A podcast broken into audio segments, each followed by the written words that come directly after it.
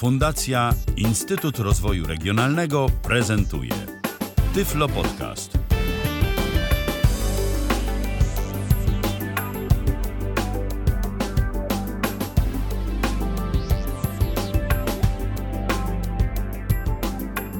Kalendarzu środa to czwarty dzień maja 2022 roku, godzina 20 minęła, a zatem rozpoczynamy po raz 131 Tyflo Przegląd na antenie Tyflo Radia. Dziś skład też taki trochę mniejszy, post majówkowy, że się tak wyrażę, no ale są tacy, którzy dotarli i chwała im za to. Przy mikrofonie się melduje Michał Dziwisz, to ja, dobry wieczór, a przy kolejnych mikrofonach e, Paweł Masarczyk i Tomasz Bilecki. Witajcie, Witajcie. witajcie. E, Tomek za moment, jak tylko okiełzna swoją domową sytuację, to na pewno się do nas odezwie i będzie go znacznie więcej niż teraz.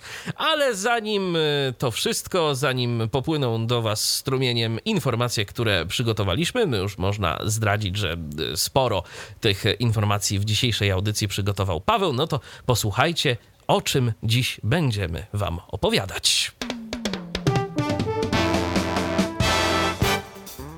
W tym tygodniu w Tyflo Przeglądzie. Talkback 12.2. Co nowego i kontrowersje wokół cyklu wydawniczego. World Blind Union zebrało 100 tysięcy dolarów na pomoc niewidomym w Ukrainie. Wywiad z osobami zaangażowanymi w pomoc niewidomym z Ukrainy w podcaście tiflo.info. Niewidomy mieszkaniec Irpienia ucierpiał w wyniku nalotów bombowych. Wrażenia z używania NavBuy via Opta. Living Braille, Europejskie Centrum Wiedzy o Braille'u. Staż w Agencji Praw Podstawowych Unii Europejskiej. Francuski sposób na kolejki dla osób z niepełnosprawnościami. Nakładki wyborcze w Czarnogórze. Audiodeskrypcja w dworcowych toaletach w Lancaster. Historia muzyki wydana w wersji dostępnej dla niewidomych.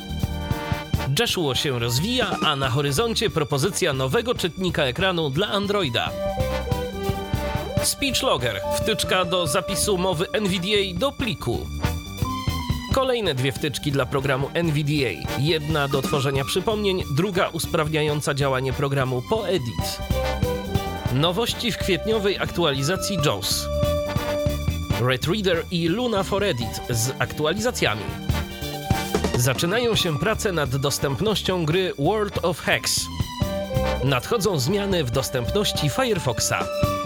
Spring z dalszymi poprawkami. Nowości w SuperSense. Humiditas, dostępny miernik temperatury i wilgotności z serii Zrób to sam. Nighter, przegląd Twittera bez Twittera. Prawdopodobnie pojawi się Telegram Premium. Dowiemy się także, jak to profesjonalnie powiedzieć. Wszystko to, a pewnie jeszcze więcej, już za chwilę. Zaczynamy! No właśnie, wszystko to, a pewnie jeszcze więcej, bo również dzięki Wam mogą pojawiać się na naszej antenie kolejne informacje. Możecie aktywnie brać udział w tej naszej dzisiejszej tyflo-przeglądowej audycji, a możecie to uczynić na kilka sposobów. Po pierwsze, to po prostu możecie do nas zadzwonić. tyflopodcast.net ukośnik Zoom i tam macie wszystko. Ale jeżeli wolicie do nas napisać, no to nic e, prostszego, wystarczy po prostu wejść na stronę kontakt.tyflopodcast.net i e, w odpowiedni formularz wpisać wiadomość, kliknąć wyślij i już to do nas trafi. Będziemy w stanie to na antenie Tyfloradia odczytać. No i jest jeszcze Facebook, na Facebooku też transmitujemy, zatem e, jeżeli tam nas słuchacie, no to wystarczy odpowiednio te audycje skomentować. Ja tam również co jakiś czas zaglądam, no i będę czytał to, o czym do nas piszecie. Swoją drogą, tak jeszcze e, a propos kilku komentarzy pod e, ostatnim Tyflo przeglądem, to pojawiły się informacje mówiące o tym, że czasem gdzieś tam w różnych agregatorach nas nie słychać i że nie działamy. No cóż, ja to sprawdziłem i rzeczywiście jest jakiś problem, pojawił się jakiś problem. E, Postarałem się wysłać e, stosowne prośby o aktualizację do różnych agregatorów e, internetowych stacji radiowych. Miejmy nadzieję, że coś to dało, miejmy nadzieję, że teraz będzie to działało. Natomiast jeżeli byłby jeszcze z tym jakikolwiek problem, to dawajcie znać, dawajcie znać, gdzie jest problem, z jakiej aplikacji aplikacji korzystacie, żeby nas słuchać.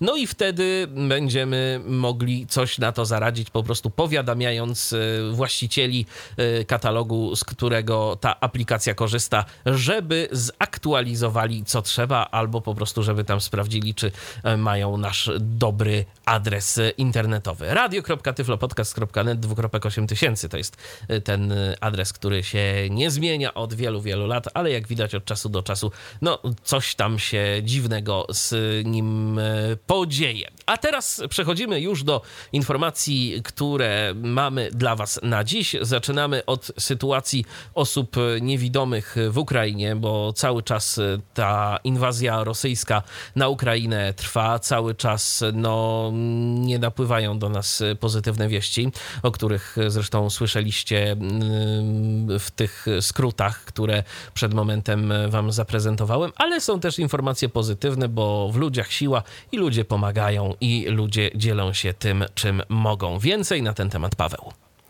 Tak, i tu właśnie a propos tego motywu dzielenia się, o którym Michale wspomniałeś, y, wszyscy ci, którzy wpłacili cokolwiek na zbiórkę y, We're With You w związku z koncertem y, charytatywnym, no, o którym już tyle mówiliśmy, że prawdopodobnie każdy, kto nas regularnie śledzi, wie o co chodzi.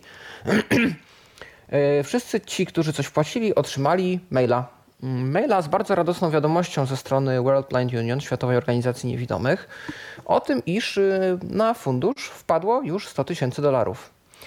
E, kwota pozostała, no bo w czasie koncertu zebrano 85 tysięcy, została wpłacona w czasie późniejszym. E, no i w tym momencie World Blind Union już rozpoczyna jakieś działania związane z tymi pieniędzmi, e, więc warto śledzić e, zarówno ich stronę, jak i media społecznościowe, żeby z czasem dowiedzieć się, na co konkretnie te nasze datki zostały przeznaczone. Ja oczywiście będę się tematem interesował i gdy tylko jakieś informacje dotrą, to nie omieszkam Was tutaj w języku polskim o tym poinformować w ramach Tyflo Przeglądu. To są te wiadomości radosne. E, czymś bardzo ciekawym też, co się ostatnio pojawiło, jest e, wywiad. Wywiad w ramach e, rosyjskiego podcastu Tiflo Info z osobami w jakikolwiek sposób zaangażowanymi w pomoc Ukrainie i tamtejszym osobom niewidomym. Prowadził go, jak wiele zresztą z audycji tego podcastu, Olek Szewkun, który przeprowadził ten wywiad z panią, zdaje się, prezes y, właśnie Fundacji Prawo Wibora, czyli tej fundacji, która współpracuje mm, tu w Polsce z Ari Ari y, w zakresie ewakuacji osób z dysfunkcją wzroku z Ukrainy oraz pomocy tam na miejscu. To właśnie przy współpracy z tą organizacją realizowana jest pomoc, na którą y, wielu z Was prawdopodobnie wpłaciło pieniądze przez właśnie zbiórkę Ari Ari. A także z osobą z centrum właśnie tego technologicznego, mm, czyli tutaj ta inicjatywa Blind Square'a e, i, i wiele innych oraz z panią koordynator, e, z koordynatorką e, działań pomocowych z ramienia niemieckiego Związku Niewidomych.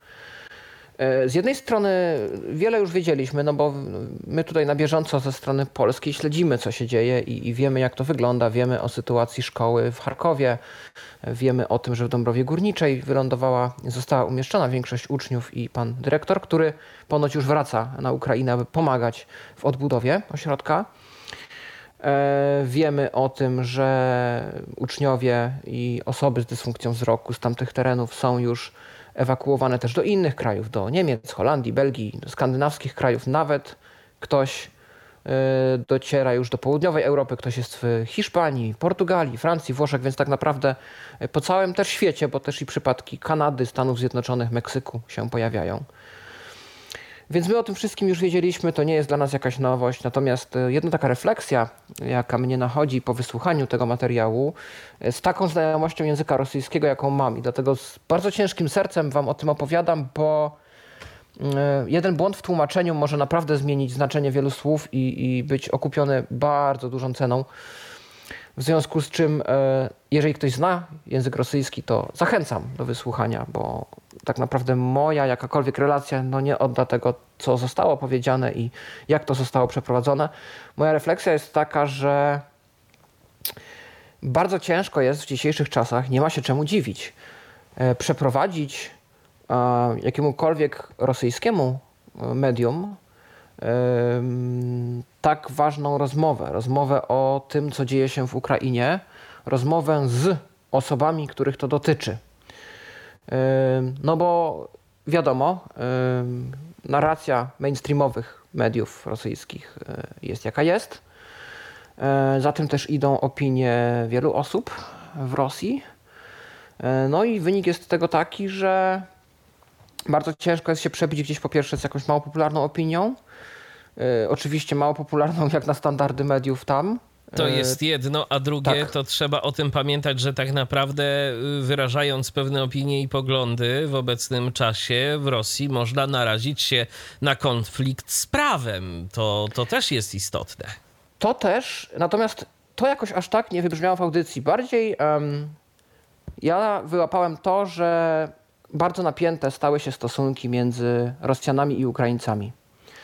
E, to nie jest tak, że gdzieś jest ten filtr, że nawet wśród Rosjan są ludzie, którzy tego nie popierają i którzy życzą dobrze. E, to jest bardzo ciężko czasem przekazać i bardzo ciężko przeżyć. E, jest po prostu pewien rodzaj wrogości i chłodu i dystansu. E, u Ukraińców do Rosjan, z Rosjanami też to różnie bywa, że mimo, że były jakieś przyjaźnie sformowane w czasach pokoju, to gdy tylko zaczęła się inwazja, te kontakty gdzieś się zerwały, to jakoś każdy zabrał swoje stanowisko i swoją stronę w tym wszystkim i to poniszczyło też jakieś kontakty. A nawet jeżeli ktoś z Rosji, kto no nie jest e, zwolennikiem tego, co w tym momencie na Ukrainie jest robione, e, odezwie się z jakimiś słowami wsparcia, to bardzo ciężko, bardzo często spotyka się z dość agresywną albo taką niedowierzającą odpowiedzią i gdzieś wisi taki ciężar odpowiedzialności za to, co się dzieje. E, na każdym pojedynczym obywatelu. To jest zrozumiałe i nawet to wybrzmiało w podcaście. Mm, Olek to powiedział, że on, on to rozumie i on e, temu nie przeczy, on tego nie próbuje kontestować ani kwestionować. E, doszło nawet do tego, że bardzo często on chciał zaprosić kogoś do, do wywiadu, czy w jakiś sposób badał, jak wygląda sytuacja społeczności i dostawał odpowiedzi w stylu ze strony ukraińskiej. Ja cenię Twoją pracę, doceniam Ciebie jako człowieka, ale w waszym podcaście się nie pojawię. I to jest to ciężko się dziwić, nawet zdaje się, to nie wszystko było gdzieś tam czytane na antenie, natomiast e, no, komentarze, które napływały od y, słuchaczy z obydwu stron, y, były różne, w tonie różne, y, w wydźwięku. I widać, że nawet społeczność, nawet środowisko osób niewidomych w tej kwestii jest w jakimś stopniu podzielone i te napięcia są. Są i prawdopodobnie przez długi, długi czas jeszcze będą. E, więc to nie będzie takie proste, że społeczeństwo sobie, a niewidomi, którzy jakieś tam kontakty między sobą mieli, to sobie. Bo to też wiesz, Paweł, to, to też nie dziwi, bo przede wszystkim ktoś jest mieszkańcem danego kraju, któremu e, na głowę lecą albo mogą zlecieć bomby, a dopiero tak. potem jest tak naprawdę osobą niewidomą. I, i, i tu myślę, że to rzeczywiście to, to pokazało. Ja się powiem szczerze, że mnie to jakoś nie zdziwiło. Jedyne co, no to tak z takiego typowo z takiej dziennikarskiej perspektywy mogę współczuć y, prowadzącemu, bo, bo to na pewno nie było łatwe zadanie dla niego. Tak, tu się zgadzam i jestem pełen podziwu, że zabrał on właśnie tą pozycję ukraińską. Nawet padło takie zdanie, jeżeli je dobrze zrozumiałem, przepraszam, jeżeli tu wkradnie się błąd, my wszyscy jesteśmy winni. On to powiedział jako, jako Rosjanin, jako prowadzący ten podcast. E, więc to gdzieś wybrzmiało i yy, widać, jaka jest właśnie tutaj jego pozycja więc możemy się spodziewać w przyszłości jeszcze większej ilości materiałów z ludźmi, którzy zgodzą się wystąpić i udzielić takiego wywiadu na takiej arenie, na tak, dla, dla takiej publiczności. Mm, a propos tego, co się dzieje, e, też padły takie słowa, bo wiele osób, e, które chciały okazać solidarność właśnie ze strony rosyjskiej, pisało coś w stylu, że wie, wiem jak się czujesz. Na zasadzie domyślam się, że jakby przekaz był taki, że y, wiem jak to jest być nie wiem, smutnym, wiem jak to jest przeżywać jakiś dramat, wiem jak to jest nie wiedzieć, do, nie wiedzieć dokąd dalej iść. Natomiast odpowiedź była prosta, no nie wiesz, bo na twój dom nie spadają rakiety. To mi tak trochę przypomina i trochę mnie to w sumie dziwi, że ludzie tak pisali, zwłaszcza, że niewidomi, którzy spotykają się przecież z taką, e, czasem z takim, z takim stwierdzeniem, no wiem jak to jest nie widzieć, bo czasem zamknę oczy, tak? E, tak, tak. I, i, I, tak wydawałoby się, że ludzie dotknięci jednak e, tego typu e, sytuacją, jakieś niepełnosprawności, którzy też się z czymś takim spotykają, to jednak wiedzą, że, że coś takiego, jak mhm. ktoś ci mówi, wiem jak to jest, a tak naprawdę nie wie, to, to tak, jednak tak. nie będą czegoś takiego pisali. Tak, to prawda. Natomiast też y, z takich typowo no, techniczno-statystycznych y, informacji, y, no to dowiedzieliśmy się na przykład, że takie transporty osób, czy niewidomych, czy niepełnosprawnych, czy w ogóle ewakuacyjne przez korytarze humanitarne, to nie jest wcale taka prosta sprawa. My tego nie widzimy na co dzień, tak może i w mediach. O tym się czyta oczywiście, to się pojawia. Natomiast chociażby z tych naszych tyflo przeglądowych przykładów mam takie wrażenie, że do mnie to przynajmniej nie dotarło, że to są wielogodzinne podróże. Ktoś mówił, że z Charków, Lwów to aktualnie około 20 godzin, Kijów, Lwów 9 w pociągu nabitym po brzegi jak metro w godzinie szczytu. Co oznacza mniej więcej to, że e, człowiek prawie nie jest w stanie się ruszyć. To nie jest to, że nie ma miejsca siedzącego. To nie jest to, że e, nie wiem, nie można gdzieś przejść z przodu do tyłu, że jest to trudne. Tam jest ciężko wyciągnąć sobie butelkę wody, z tego co słyszę. Więc e, no nie, jest, nie wygląda to pięknie, co by mówić. Też te kontrole graniczne. Na początku pierwsza grupa, która próbowała się przedostać z prawa wybora do Polski, napotkała na problemy tego typu, że prawodawstwo ukraińskie, o ile dobrze zrozumiałem, nie uwzględniało wtedy jeszcze e, osób niepełnosprawnych jako wyłączonych z potencjalnej służby wojskowej. Czyli jeżeli prawo obowiązuje mężczyzn, że mężczyźni nie mogą opuszczać terenu Ukrainy, bo są tam potrzebni, e, no to nie było jeszcze klauzuli, która mówiła, że nie dotyczy to osób niepełnosprawnych. E, chyba 10 dni trwało uchwalenie tego i w międzyczasie ta grupa czekała w Lwowie.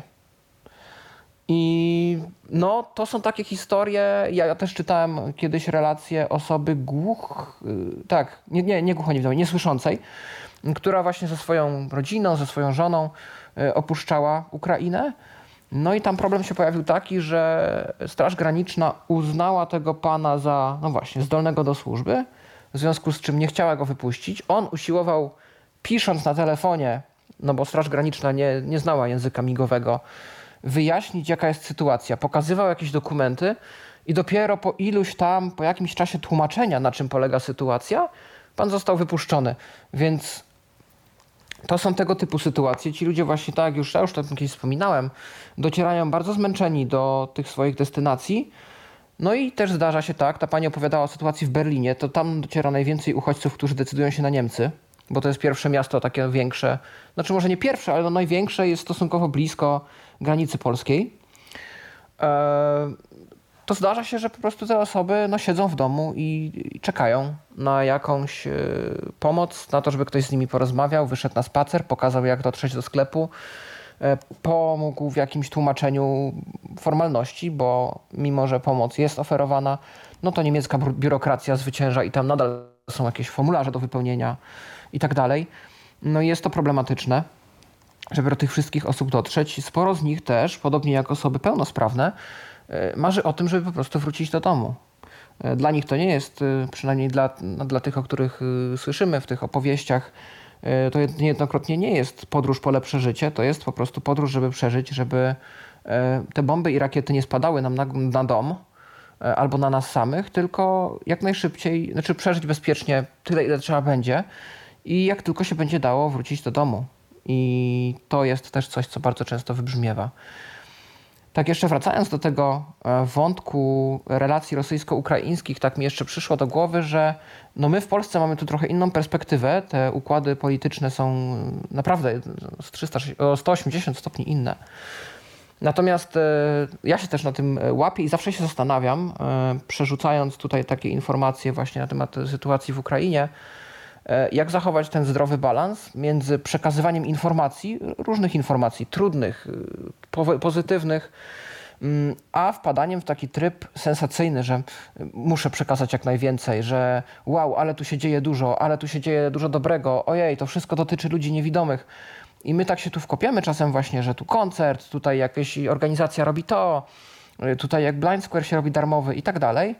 Natomiast realia tego są takie, że dla tych osób to nie jest sensacja, to nie jest, y, znaczy na pewno są wdzięczne za to wsparcie i pomoc, ale i to wszystko oczywiście zależy od człowieka do człowieka, ale realia jakby samo meritum tej sprawy to są ludzkie tragedie, ludzkie dramaty i temat raczej smutnych dyskusji. Oczywiście trzeba żyć dalej i to się robi. Natomiast y, no my tu medialnie widzimy najbardziej tą stronę charytatywną, tą stronę, ile człowiek potrafi z siebie solidarności wykrzesać. Staramy się pomóc jak możemy, e, ale prawda jest taka, że zwłaszcza, znaczy zwłaszcza, no tam na miejscu w Ukrainie e, rozgrywają się sceny ludzkich dramatów i to jest coś, czego nie można przekazać, nie wypada przekazać w sposób sensacyjny. E, nie wypada o tym mówić w takim samym tonie, w jakim mówimy o nowej wersji NVDA, tylko tak naprawdę mówimy o niszczonych domach, o śmierciach, o walce o swój kraj, o niemożności walki o ten kraj, bo, bo niepełnosprawność nie pozwala. O sytuacjach, w których ludzie nie wiedzą, co robić, i, i lista się ciągnie i ciągnie. I no jest to chyba jeden z trudniejszych, trudniejszych tematów, które przychodzi nam tu przedstawiać. To, to muszę ja przyznać. Z drugiej strony, Pawle, ja dziś, bo wpadł mi w ręce najnowszy numer e, dwumiesięcznika Press i e, jednym z artykułów, no w ogóle dużo, dużo jest artykułów dotyczących tego, mm, jak wygląda sytuacja mediów e, ukraińskich, czy w ogóle korespondentów wojennych i tak dalej, i tak dalej, ale utkwił mi w pamięci taki jeden, y, takie jedno zdanie a propos mówienia o tym, bo y, w ukraińskich mediach generalnie tej sensacji y, jest mało. W ogóle tam unika się bardzo wszelkiego rodzaju sensacji, bo, bo ci ludzie mają to na, na co dzień, tak? Na co dzień mogą widzieć naprawdę bardzo drastyczne obrazki, a jeszcze czasem może się okazać, że gdzieś tam w, w tych obrazkach uczestniczą bliskie im osoby. Natomiast Natomiast y, przeczytałem takie jedno zdanie, że im dalej y, od y, miejsca konfliktu jakiegokolwiek, tym bardziej takiego sensacyjnego tonu i takiej dramaturgii się używa właśnie po to, żeby ludziom dać jakiś taki lepszy obraz tego, bo po prostu są daleko od tego miejsca i oni potrzebują, żeby jednak trochę o pewnych rzeczach tak w taki bardziej sensacyjny sposób powiedzieć. No, można o tym różnie sądzić, sądzić o mediach. Różne ludzie mają opinie, niemniej jednak no, coś rzeczywiście w tym może być. Y, mi bardziej chodzi nawet nie tyle o to, że o, o, jakby sposób przekazywania, tylko o to, na czym, na czym się skupiamy, będąc z od konfliktu, tak? Nad tym, że wow, ale super, y, tylu niewidomym możemy na przykład pomóc tu w Polsce, ale fajnie, że ten koncert powstał, ale fajnie, że tutaj coś się zrobiło. Y, tam może śledzimy media ukraińskie, to wyłapujemy jakieś pojedyncze zdarzenia, no, które z naszej perspektywy tutaj czasem wydają się być zabawne, takie nie, ciężkie do uwierzenia. E, Babcia słoikiem sposób... strąciła drona, tak? Na przykład, tak. I, I my się tym fascynujemy na swój sposób, podczas gdy pytanie brzmi, czy dla większości społeczeństwa tam oraz dla ludzi, bo my mówimy w podcaście o osobach niewidomych, e, czy dla tych osób to jest źródło też fascynacji, czy to nie jest po prostu źródło dramatu. I... Ja mam tak gdzieś, wiesz, z tyłu głowy, powiem szczerze, zawsze taki obrazek, że y, my w Polsce nie wiemy o losie i sytuacji wielu osób niewidomych, co dopiero, tak. Y, co dopiero w Ukrainie. I teraz y, zawsze gdzieś z, z tyłu głowy mam taką, taką wizję, że może się okazać, że no po prostu przez tę rosyjską agresję dużo osób niewidomych, może nie dużo, ale mogą inaczej, mogą mogą być takie przypadki, bo nie chcę używać jakieś, jakiegoś takiego dużo, mało, bo nie wiem, nie mam na ten temat żadnych danych, ale mogą być takie przypadki i to mnie najbardziej smuci w tym wszystkim, że mogą być osoby niewidome, które po prostu, y, no niestety, zostaną pozostawione same sobie y, i nie będą sobie w stanie poradzić poprzez y, słabą rehabilitację i najzwyczajniej w świecie stracą tam życie. No, teraz niedawno y, jedna z osób na Twitterze, która to tweetuje o tym, jaka tam sytuacja jest i tak dalej, y, wrzuciła filmik. Y, oczywiście to wymagałoby gdzieś weryfikacji. Ponoć ukraińskie media to udostępniły. Badajcie wszystkie informacje, które czytacie. Trzy razy, dziesięć razy, bo no, podając fejka można wyrządzić straszną krzywdę i odebrać cześć tej sytuacji. Natomiast to, do czego ja dotarłem, to jest filmik, gdzie mm, żołnierze w jednej ze zbombardowanych miejscowości docierają do domu starszej, niewidomej pani, która, której, w którym ten dom ma urwany dach.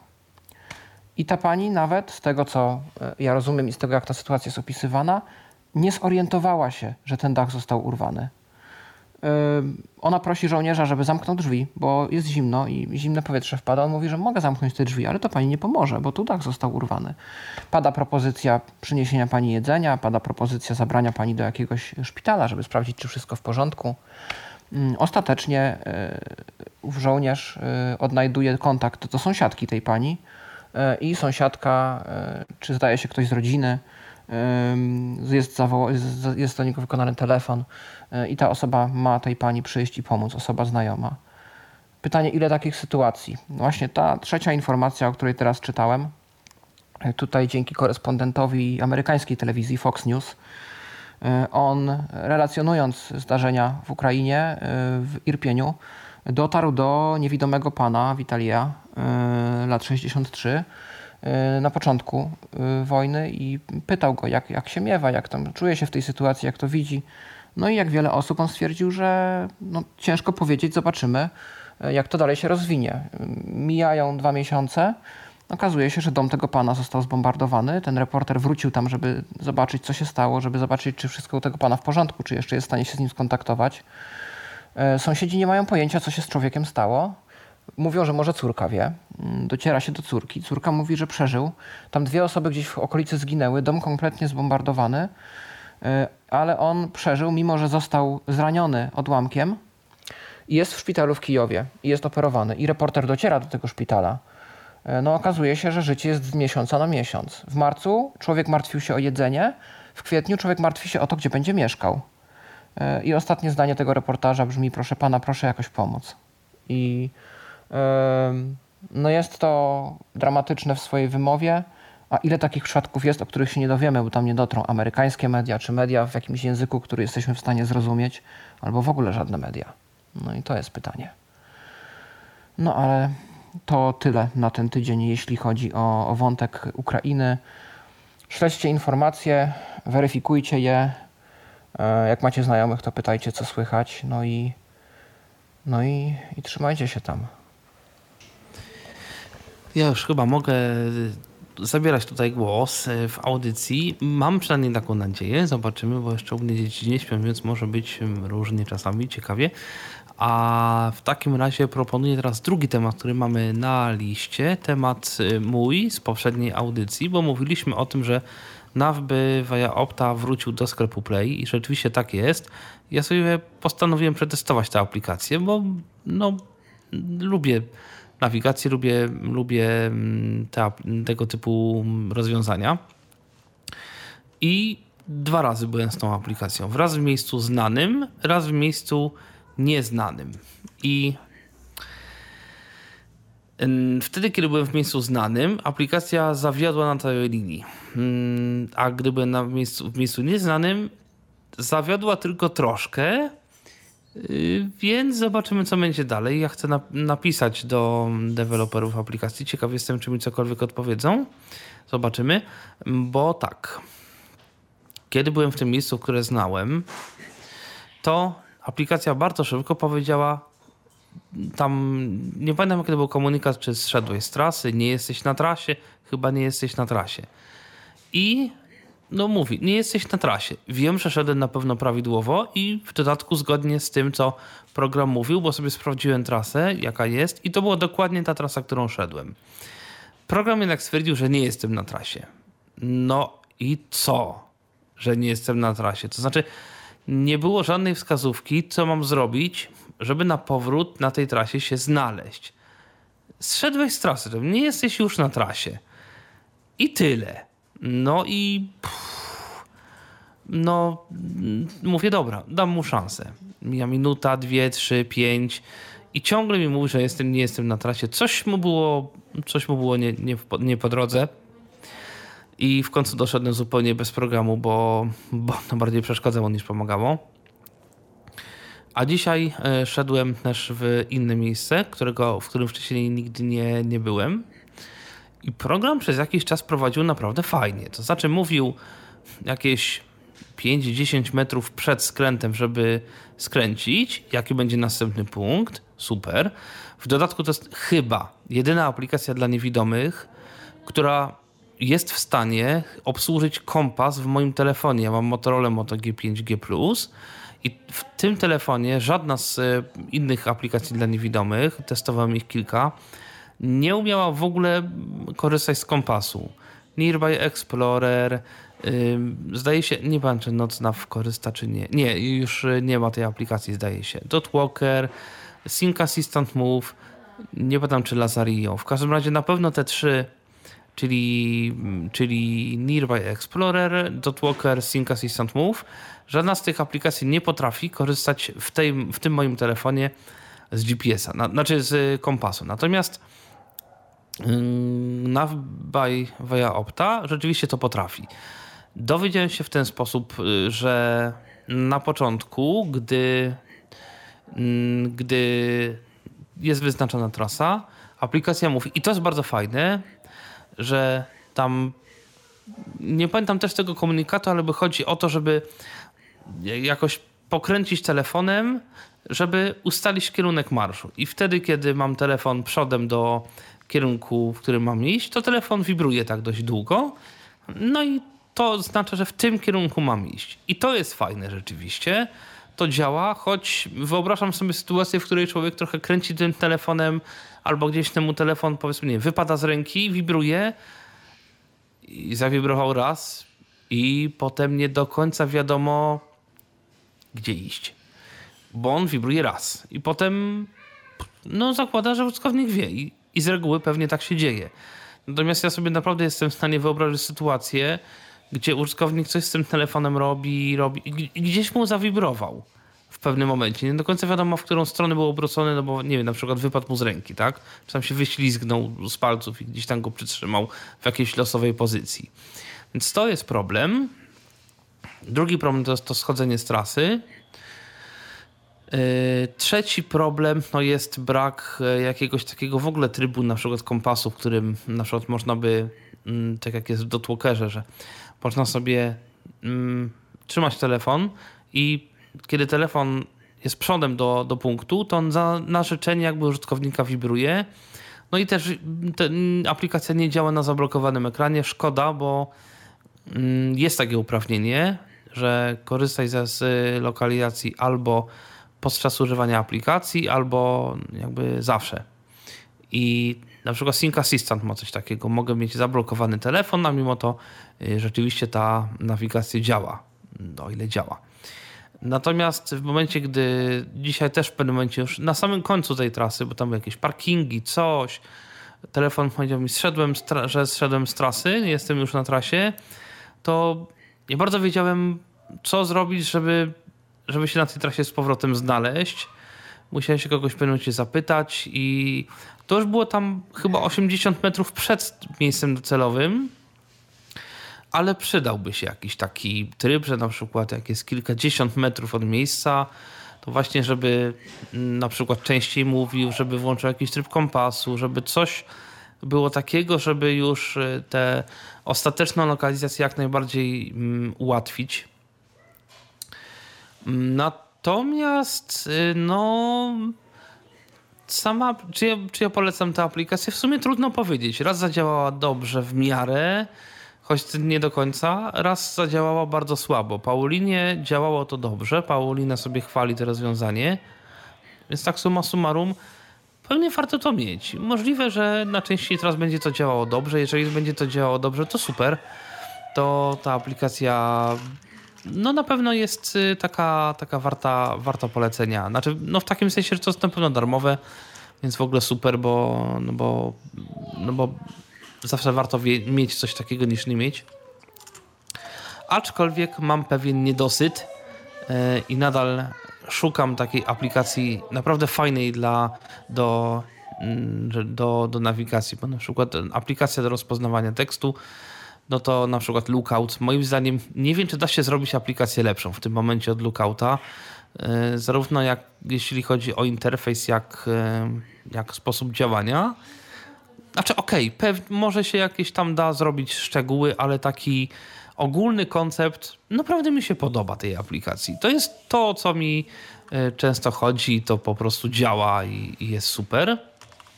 Ale nie mam takiej aplikacji nawigacyjnej, żeby powiedzieć, że to jest w miarę fajne, mm, działa, jest proste, przejrzyste i jednocześnie funkcjonalne. Niestety nadal, nadal czegoś takiego nie ma.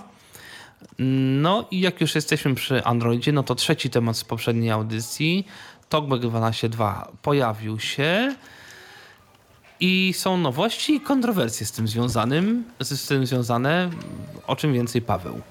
Tak, w poprzedniej audycji y, Ty, Tomku i Paulina wspomnieliście już o tej aktualizacji. Ja tylko chciałem nadmienić a propos zmian, y, bo nie wiem, czy o tym mówiliście, a jest to dość istotne, a jakoś tak przemknęło się gdzieś i w tych przekazach medialnych, no bo to też niewiele osób oprócz nas tu w Polsce interesuje, y, że doszedł polski język w klawiaturze brajlowskiej, tej wbudowanej.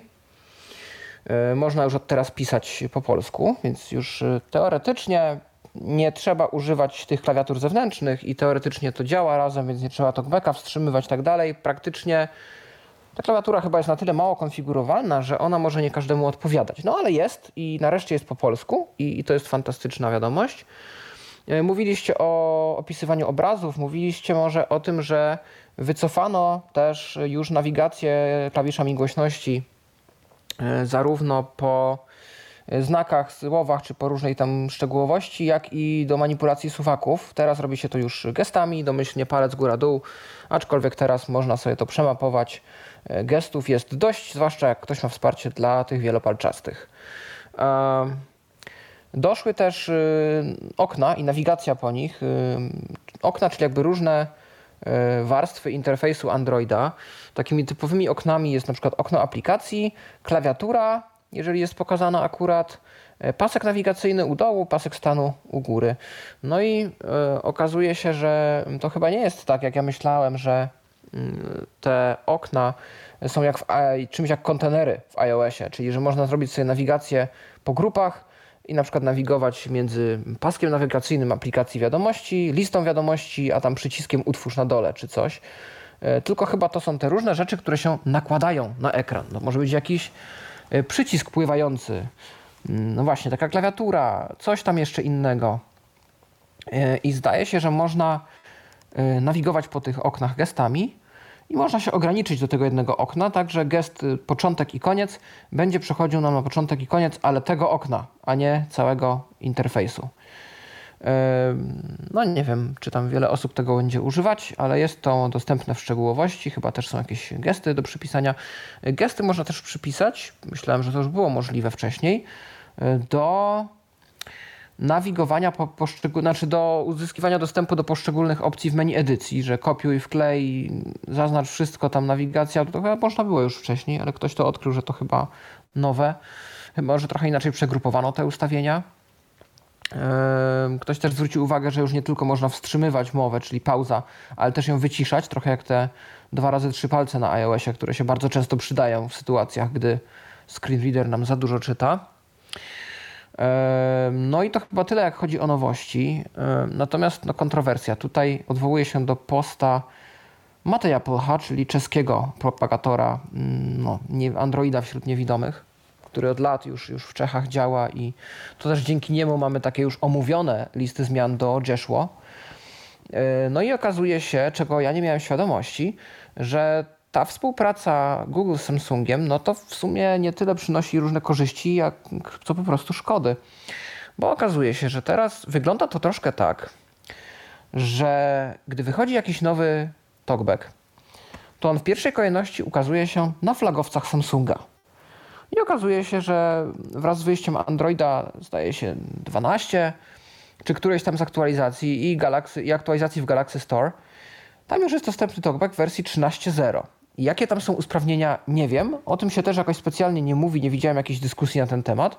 Jeżeli macie flagowe Samsungi, to może możecie coś potwierdzić.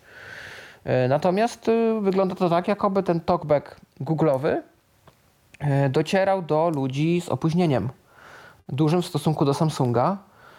I ogólnie wrażenie z tego, co Matej pisze, jest takie, że no właśnie, że Google coraz bardziej wycofuje się z rozwoju talkbacka promuje to jeszcze swoją marką, ale e, kwestie twórcze i sprawcze przekazuje coraz bardziej Samsungowi.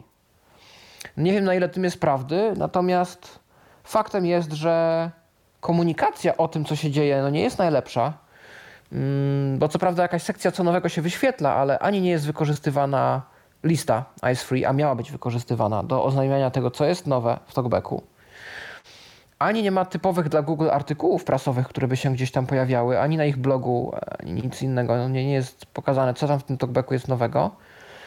Mm, no i ciężko się dowiedzieć w sumie, co tak naprawdę się wydarzyło. Mam wrażenie, że wiele rzeczy, o których dzisiaj tu mówiłem, już od jakiegoś czasu było mówione. Yy, że ta aktualizacja jakoś tak cicho i bez echa i nie wiadomo w sumie w jakiej kolejności się do ludzi wysypuje i wylewa. No i ogólnie to wrażenie jest takie bardzo, bardzo negatywne. Miejmy nadzieję, że Google w przyszłości coś no, poprawi i będzie się troszkę bardziej starać, jak chodzi o promocję tego, co robią w kwestii dostępności.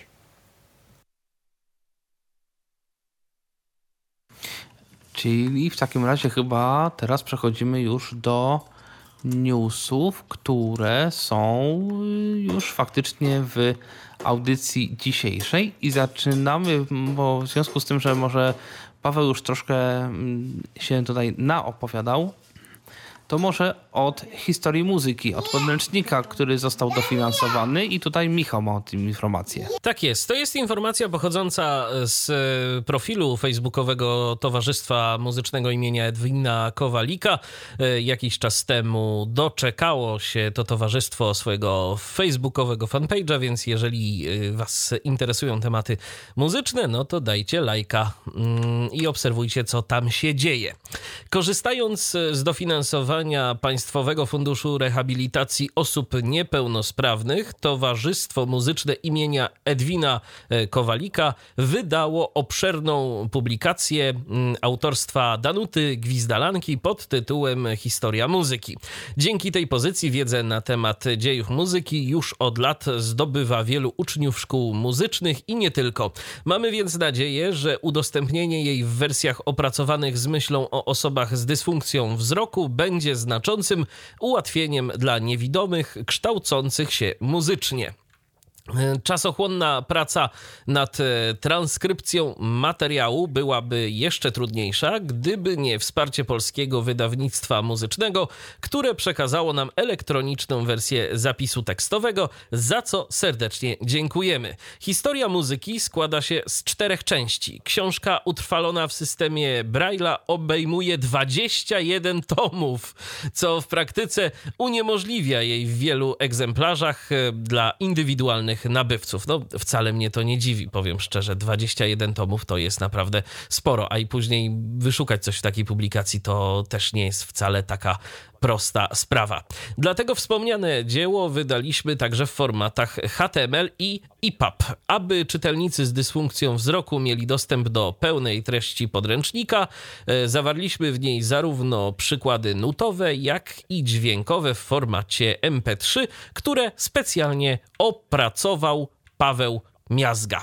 Y, publikację przekazaliśmy ośrodkom szkolno-wychowawczym dla niewidomych i słabowidzących, a także bibliotekom działów i zbiorów dla niewidomych Głównej Biblioteki Pracy i Zabezpieczenia Społecznego oraz Akademickiej Bibliotece Cyfrowej. Obydwie e, wersje znajdują się także na naszej witrynie, czyli na stronie internetowej towarzystwa www.idn.org.pl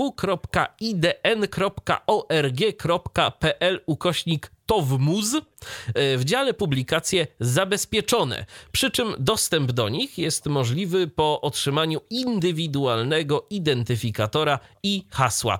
Jeśli chcecie je uzyskać, napiszcie na adres, a właściwie na adresy, bo tu są dwa adresy do wyboru. TOWMUZ małpa outlook.com, piszemy outlook.com oraz towmus małpa idn.org.pl. Wiadomość z tematem publikacje zabezpieczone publikacje zabezpieczone z takim tematem. E, w treści podajcie numer aktualnego orzeczenia o stopniu niepełnosprawności. Osoby zamierzające odczytywać przykłady nutowe w zapisie brajlowskim powinny pobrać i zainstalować odpowiednie dla swojego czytnika ekranu tablice translacji na system Braille'a. Można je wraz z przydatnymi instrukcjami znaleźć we wspomnianym już dziale publikacje zabezpieczone. Ja tylko dodam, że mm, tam, te, jeżeli mowa o tych tablicach y, translacji, to dostępne są one dla programów odczytu, odczytu ekranu NVDA i JOS. Także jeżeli interesuje Was ten temat, jeżeli kształcicie się muzycznie, bądź też macie zamiar się kształcić, albo po prostu interesuje Was historia muzyki, no to jest to publikacja, y, którą myślę, że mm, poczytać sobie warto, z którą warto się zapoznać. Trochę szkoda, że y, trzeba y, gdzieś tutaj takich trochę karkołomnych czynności dokonywać, jak jakieś wysyłanie numerów orzeczenia i tak dalej, ale ja z drugiej strony to rozumiem, bo tu mamy y, kwestie praw autorskich. Y, inaczej nie mogłaby ta publikacja zostać udostępniona, bo to nie jest książka, którą ktoś napisał specjalnie dla osób niewidomych, y, tylko to jest książka ogólnie dostępna. To jest ogólnie dostępny tak. podręcznik i chyba dość często w ogóle wybierany z tego co wiem. Choć Dokładnie. Akurat ja w szkole muzycznej miałem podręcznik autorski stworzony przez naszego nauczyciela historii muzyki. I, znaczy to taki był skrypt w zasadzie, ale to miało normalnie jakieś swoje wydawnictwo, y, więc to było tak dość profesjonalnie przygotowane. No w każdym razie my, my mieliśmy swoje.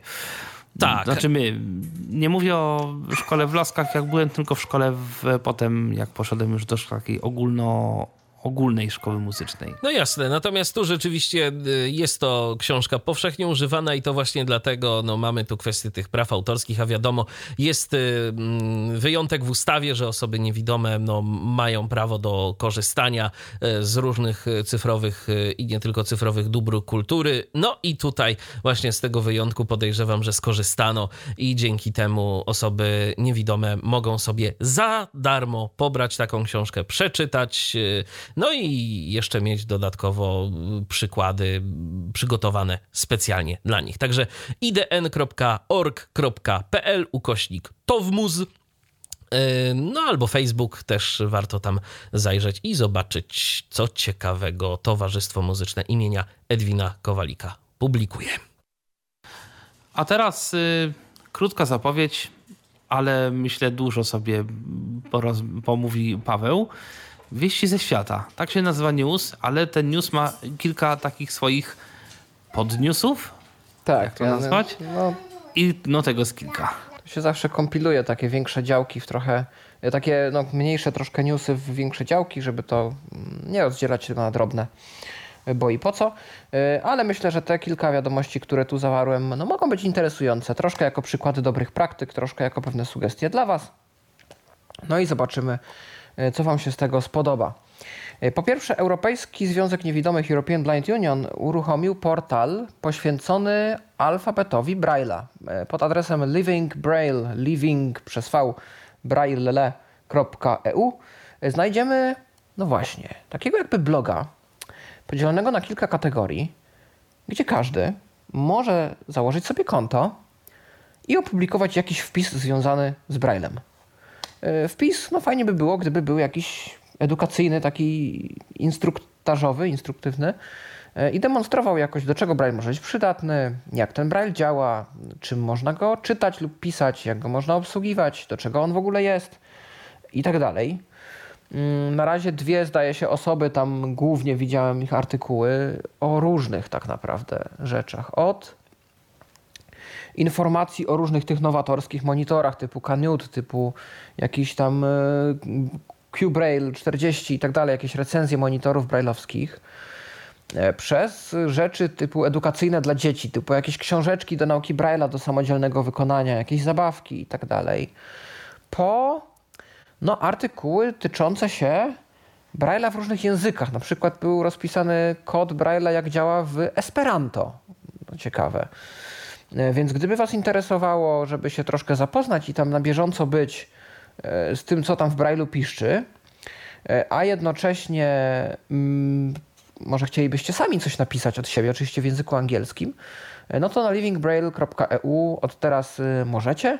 No i twórzmy takie kompendium wiedzy międzynarodowej a propos Braille'a. Swoją drogą a propos Braille'a bardzo ciekawym też źródłem informacji jest podcast y, Braillist Foundation, y, czyli Fundacji Braillistów, która jest takim organem ustanawiającym zasady Braille'a dla angielskiego, brytyjskiego.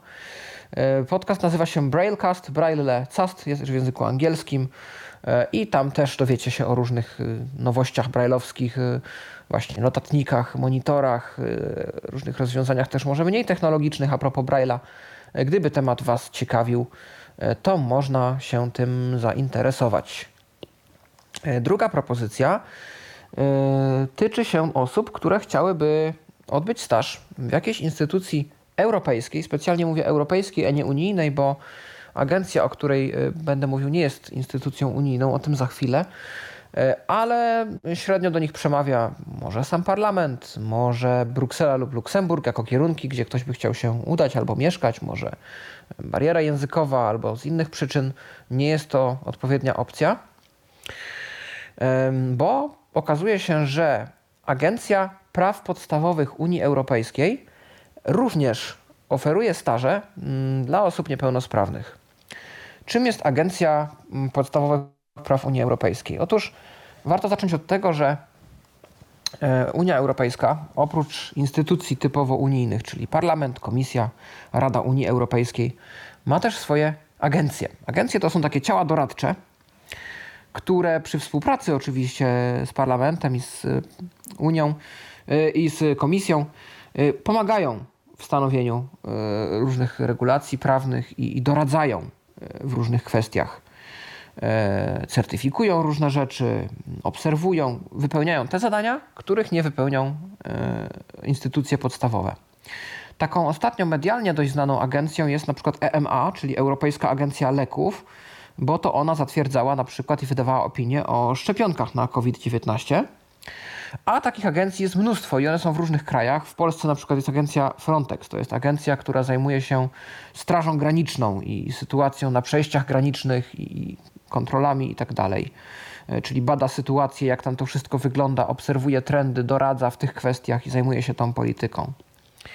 I w Warszawie jest właśnie Frontex. Natomiast e, FRA e, jest agencją, która doradza instytucjom unijnym w zakresie praw podstawowych, czyli mówimy tu o prawach człowieka, kwestie dyskryminacji, praw dzieci, praw mniejszości rasowych, seksualnych, kobiet itd. I oni również oferują y, staże y, osobom niepełnosprawnym. I taki staż można odbyć. On trwa od 3 do 12 maksymalnie miesięcy. Agencja znajduje się w Wiedniu, więc jeżeli komuś Wiedeń jest bliższy niż na przykład właśnie Bruksela czy Luksemburg, y, to możecie złożyć o taki staż i być może się zakwalifikujecie i będziecie mogli coś takiego przeżyć. Można się zgłaszać na taki staż do 23 maja i nie można tego zrobić, jeżeli ktoś e, już odbył staż w innej instytucji e, europejskiej, czy unijnej, czy właśnie w parlamencie, czy w innej agencji. No i też trzeba mieć ukończony co najmniej jakiś stopień studiów. To może być licencjat lub inżynier, wystarczy, ale musi być jakiś dyplom w ręku w chwili składania tego, tej aplikacji. Jeżeli się zdecydujecie, życzę powodzenia. E, myślę, że to może być bardzo wartościowe i cenne przeżycie. E, natomiast warto też się rozglądać po stronach innych e, agencji europejskich, bo te agencje zajmują się najróżniejszymi rzeczami. Jest jakaś od technologii, jest jakaś od te polityki, nie wiem, rolnej, rybnej i tak dalej, od rybołówstwa, więc każdy znajdzie tak naprawdę coś, myślę, dla siebie. Pytanie, czy inne agencje również oferują staże dedykowane typowo osobom z niepełnosprawnościami. E, warto się dowiedzieć, e, warto obserwować, jeżeli by Was takie tematy interesowały.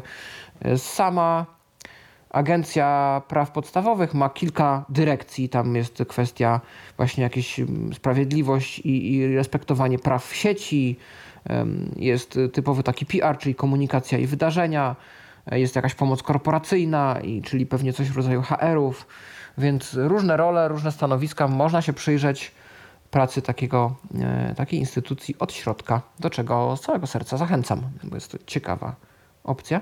Pawle, może teraz e, zrobimy chwilę przerwy, e, bo jeszcze Dobrze. chyba masz kilka informacji tak. tutaj dla nas w tym wątku. Natomiast mamy telefon, więc odbierzmy ten telefon. Kto jest z nami? Halo? Witam serdecznie, Łukasz. Witaj, Łukaszu. No, dzisiaj taki mały, miły news. Tym, tydzień temu, tak 28 kwietnia właśnie przyszła y, aktualizacja systemu na Blindshella dwójkę i właśnie została naprawiona ta głośność. Mamy 10 y, poziomów na deku, na słuchawce. No wszystko działa wspaniale. Jestem właśnie zadowolony. No i w sumie to by było dzisiaj ode mnie na, na tyle. Okej, okay, no to dziękujemy Ci bardzo za informację. Ja jeszcze tak tylko zapytam, w jaki sposób ta aktualizacja do nas przychodzi? My zostaniemy jakoś automatycznie powiadomieni o tym, że ona jest? Czy trzeba coś zrobić, żeby ją zainstalować? Jak to wygląda w przypadku Blanchella? Y, mamy powiadomienie w nieodebranych, że y, nowa wersja jest gotowa do pobrania. I tam klikamy szczałko poniżej nowości w tej wersji. Y, on nam wtedy wymienia, co jest tam zmienione, y, poprawione. I, i w sumie następna szczałka w dół to jest pobierz. Okej, okay. no to jak prosta operacja. pobierz, on wtedy, on wtedy nam pobiera, odlicza procenty, ile tam jest procent i jak pobierze, y, wtedy musimy kliknąć zainstaluj. I wtedy on się nam y, wyłączy i uruchomi się ponownie. Już robi wszystko sam. Okej, okay. no to dzięki w takim razie za to szczegółowe objaśnienie. Tak, tak. Ja tak samo dziękuję. Y, pozdrawiam wszystkich. Cześć. Cześć, do usłyszenia. Do usłyszenia. E, tak, no do usłyszenia. Więc dzięki Łukaszu tutaj za informację o, o Blind Shellu. Myślę, że właściciele tego urządzenia na pewno się ucieszą. E, ja kontynuując wątek wiadomości ze świata, mam jeszcze takie trzy fajne przykłady dobrych praktyk. Dobrych, niedobrych, można ocenić, ale na pewno warto się z nimi zapoznać, żeby, żeby się zastanowić, czy to jest coś, w co no, może w przyszłości w Polsce warto pójść. Ciekawe. Pierwszy przykład z Francji. E, usługa Handy Visible, czy raczej Ondy Visible, tak się to chyba wymawia. E, jest to e, program, znaczy aplikacja na smartfona i pilot sprzętowy. Do czego? Ano we Francji, podobnie jak w Polsce w niektórych miejscach, we Francji zdaje się działa to, obowiązuje to wszędzie, osoba niepełnosprawna może skorzystać z priorytetowej kolejki. Działa to wszędzie, bo nie tylko w urzędach czy w dziekanacie na uczelni, a czy tam na przykład u lekarza, ale też na przykład w, przy kasie w supermarkecie. E, na przykład e, w kasach biletowych do różnych wydarzeń, e, na koncertach i tak dalej. No i problem się pojawia taki, że jak z tego skorzystać? No mamy kartę. Karta jest nam przyznana prawnie wraz ze statusem niepełnosprawności. Natomiast no, pojawia się taki problem społeczny, że jak to zasygnalizować, że przepraszam, ja tutaj chciałbym do kolejki priorytetowej, tłumaczenie się ludziom, pokazywanie jakiejś karty i no, jest to dla wielu osób upokarzające. E, też z drugiej strony mm, osoba na przykład niewidoma no nie wie jak się ustawić w tej kolejce, gdzie podejść i tak dalej. Więc wymyślono rozwiązanie. Wymyślono aplikację i pilota. Dostęp do tych narzędzi mają e, tylko i wyłącznie osoby posiadające już kartę priorytetowego wstępu. I za pomocą tych dwóch metod we wspieranych lokalizacjach. Tych lokalizacji już jest troszeczkę we Francji. Głównie są to supermarkety z tego co widziałem, ale nie tylko. Też jakieś urzędy miast, też jakieś właśnie miejsca takie typowo eventowe. Albo naciskamy na przycisk tego pilota, mm, albo wybieramy opcję w aplikacji i przy kasie czy przy tym punkcie obsługi osoba, która obsługuje petentów bądź też klientów, e, otrzymuje sygnał e, świetlny, chyba też dźwiękowy, że w pobliżu znajduje się osoba z niepełnosprawnością, która chciałaby e, priorytetowo dostać się do kolejki. I wtedy taka osoba obsługująca może jakoś zareagować, wyjść, podprowadzić, jakiś kontakt nawiązać i tą osobę do siebie jakoś bliżej wezwać. No, taka usługa we Francji się pojawia. E, jest to moim zdaniem e, ciekawe. Ciekawe też w jakim tempie i na ile miast i lokalizacji się to rozszerzy. Fajnie, bo nie zawsze wiadomo, jak w takiej tak, kolejce się odnaleźć. Jakby to nie jest problem, myślę, techniczny ze zrobieniem czegoś takiego. Przecież takie rozwiązania można wprowadzać już od dawna. Tylko właśnie jest kwestia bardziej standaryzacji tego typu mm, rozwiązań. I, mhm. i to jest chyba teraz największy problem. No to jest coś, co mógłby na przykład TotuPoint realizować w trochę przerobionej wersji. E, Chyba że... nawet nie przerobionej, bo to tu point z tego co wiem, on tam umie jakieś obsługiwać strony, coś. E, tak, tam tylko żeby sygnał, taki... który wydaje, był sygnałem naprowadzającym dla osoby niepełnosprawnej albo sygnałem ostrzegawczym dla osoby obsługującej, tak? Tak, i to chyba jakoś tam da się w ogóle, przecież w tu poincie e, tam on był, zdaje się, jakoś instalowany na przejściach i tam była możliwość E, no, naciśnięcie tylko takiego wirtualnego przycisku, tak, tak. Żeby, żeby się zapaliło światło. światło, więc to już chyba mm, może być obsługiwane. To tylko właśnie kwestia wdrożenia, chyba. Mhm. Tak mi się wydaje przynajmniej. E, zwłaszcza, że u nas w Polsce to są te wirtualne kolejki, różne systemy. Mało tego, te systemy są no, w jakimś sensie nieraz otwarte, w sensie, że można z tych kolejek przynajmniej czytać z zewnątrz informacje, więc no może, może udałoby się wdrożyć e, coś takiego i u nas. Jasne. Życzymy powodzenia, trzymamy kciuki. Może o takich doniesieniach w Polsce będziemy za jakiś czas mówić.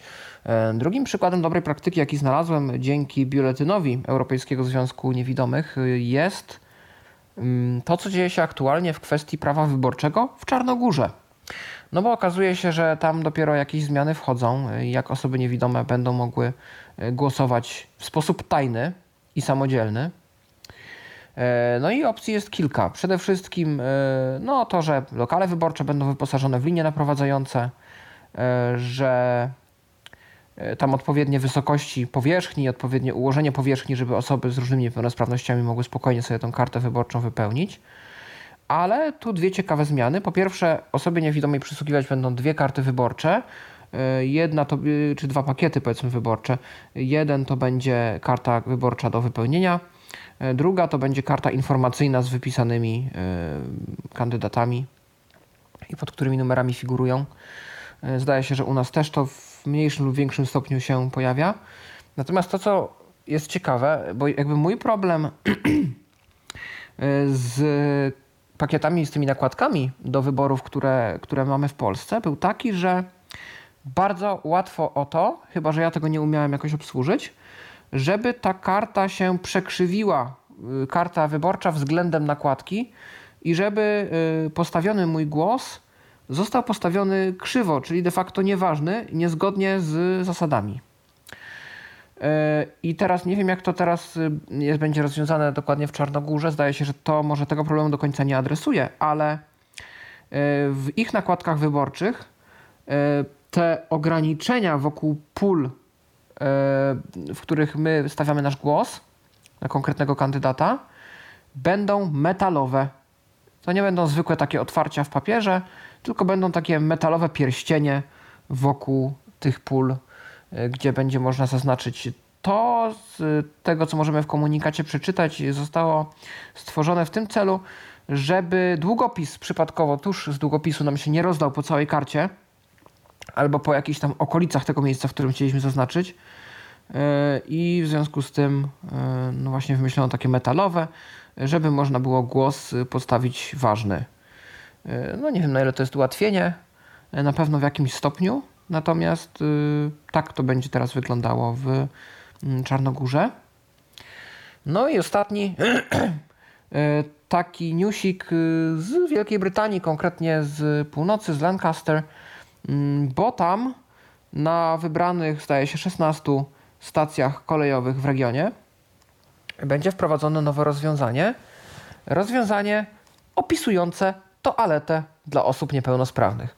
Działać to ma tak, że w momencie, kiedy no ktokolwiek tak naprawdę, bo ciężko wykryć osobę z dysfunkcją wzroku, wejdzie do tej toalety dla osób niepełnosprawnych, mm, odtworzony zostanie komunikat, że w tej toalecie dostępna jest audiodeskrypcja i aby uzyskać więcej informacji, należy pomachać ręką.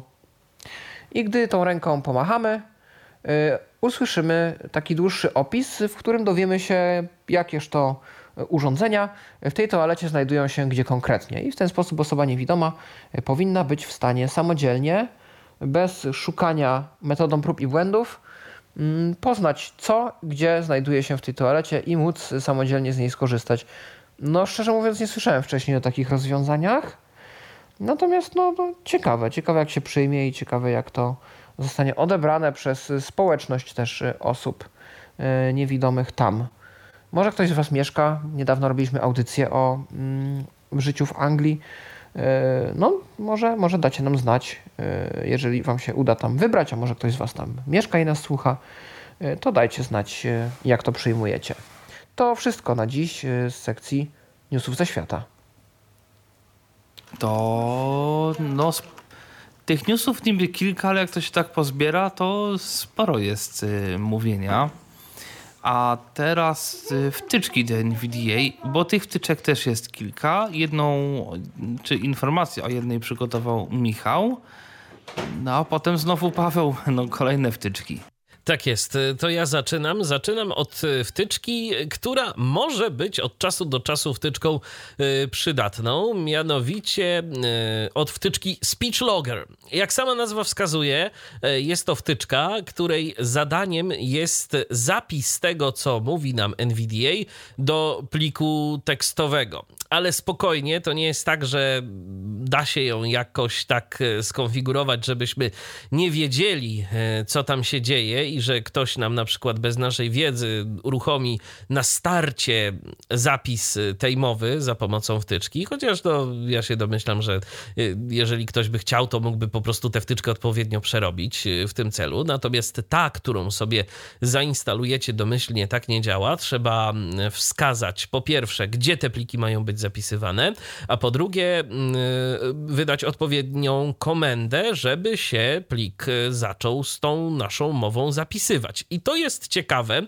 bo mamy mm, też w tej wtyczce takie coś do skonfigurowania jak uterine separator. To według y, tłumacza to jest y, separator wypowiedzi.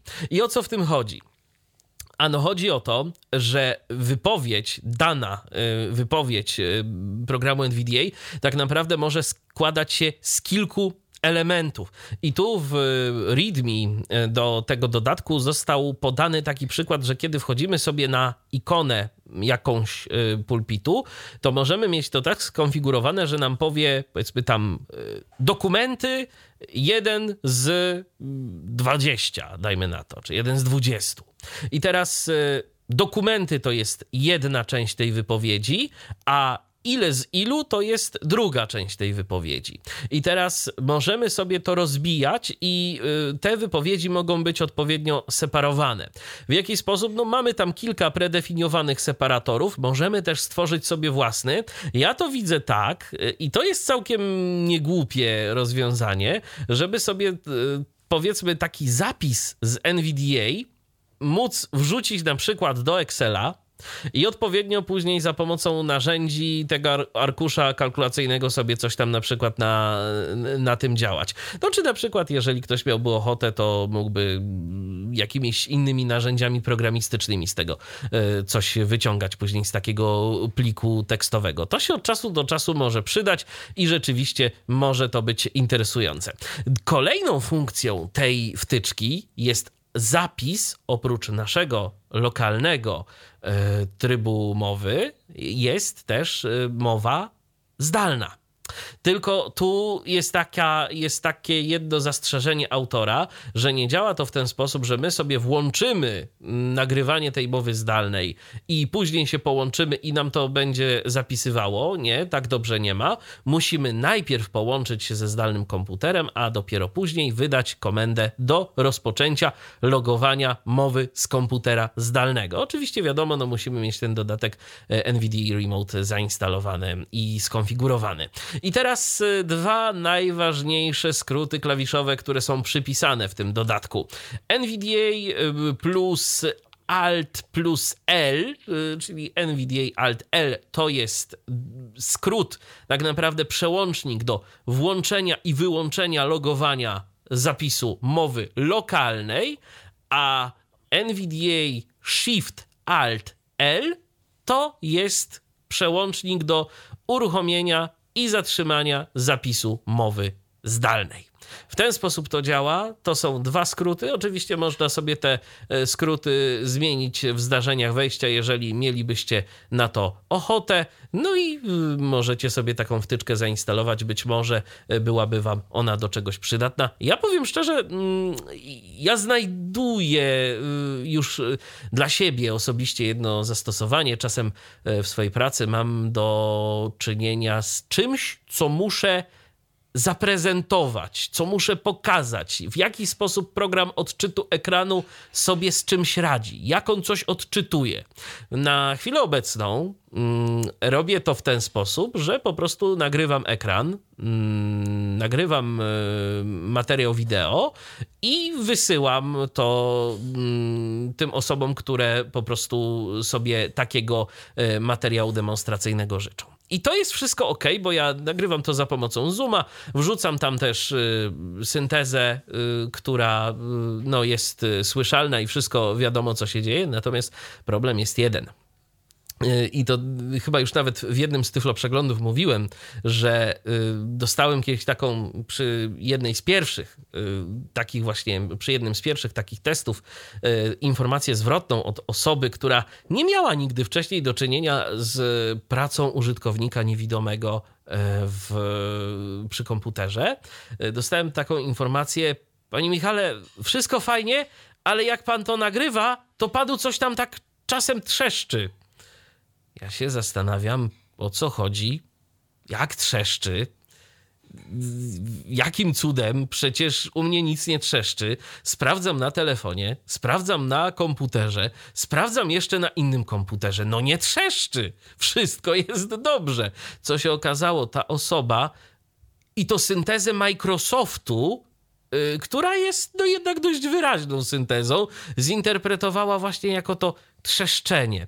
Więc może czasem rzeczywiście taka tekstowa, taki tekstowy zrzut mowy z programu odczytu ekranu będzie dobrym uzupełnieniem, żeby zilustrować jakiś problem, który mamy, czy z jakąś aplikacją, czy stroną internetową, czy po prostu jeżeli chcemy komuś pokazać, jak my coś widzimy, bo czasem zaprezentowanie nawet czegoś na filmiku yy, z yy, włączoną syntezą, nawet ustawioną dość wolno, okazuje się, że może nie pomóc.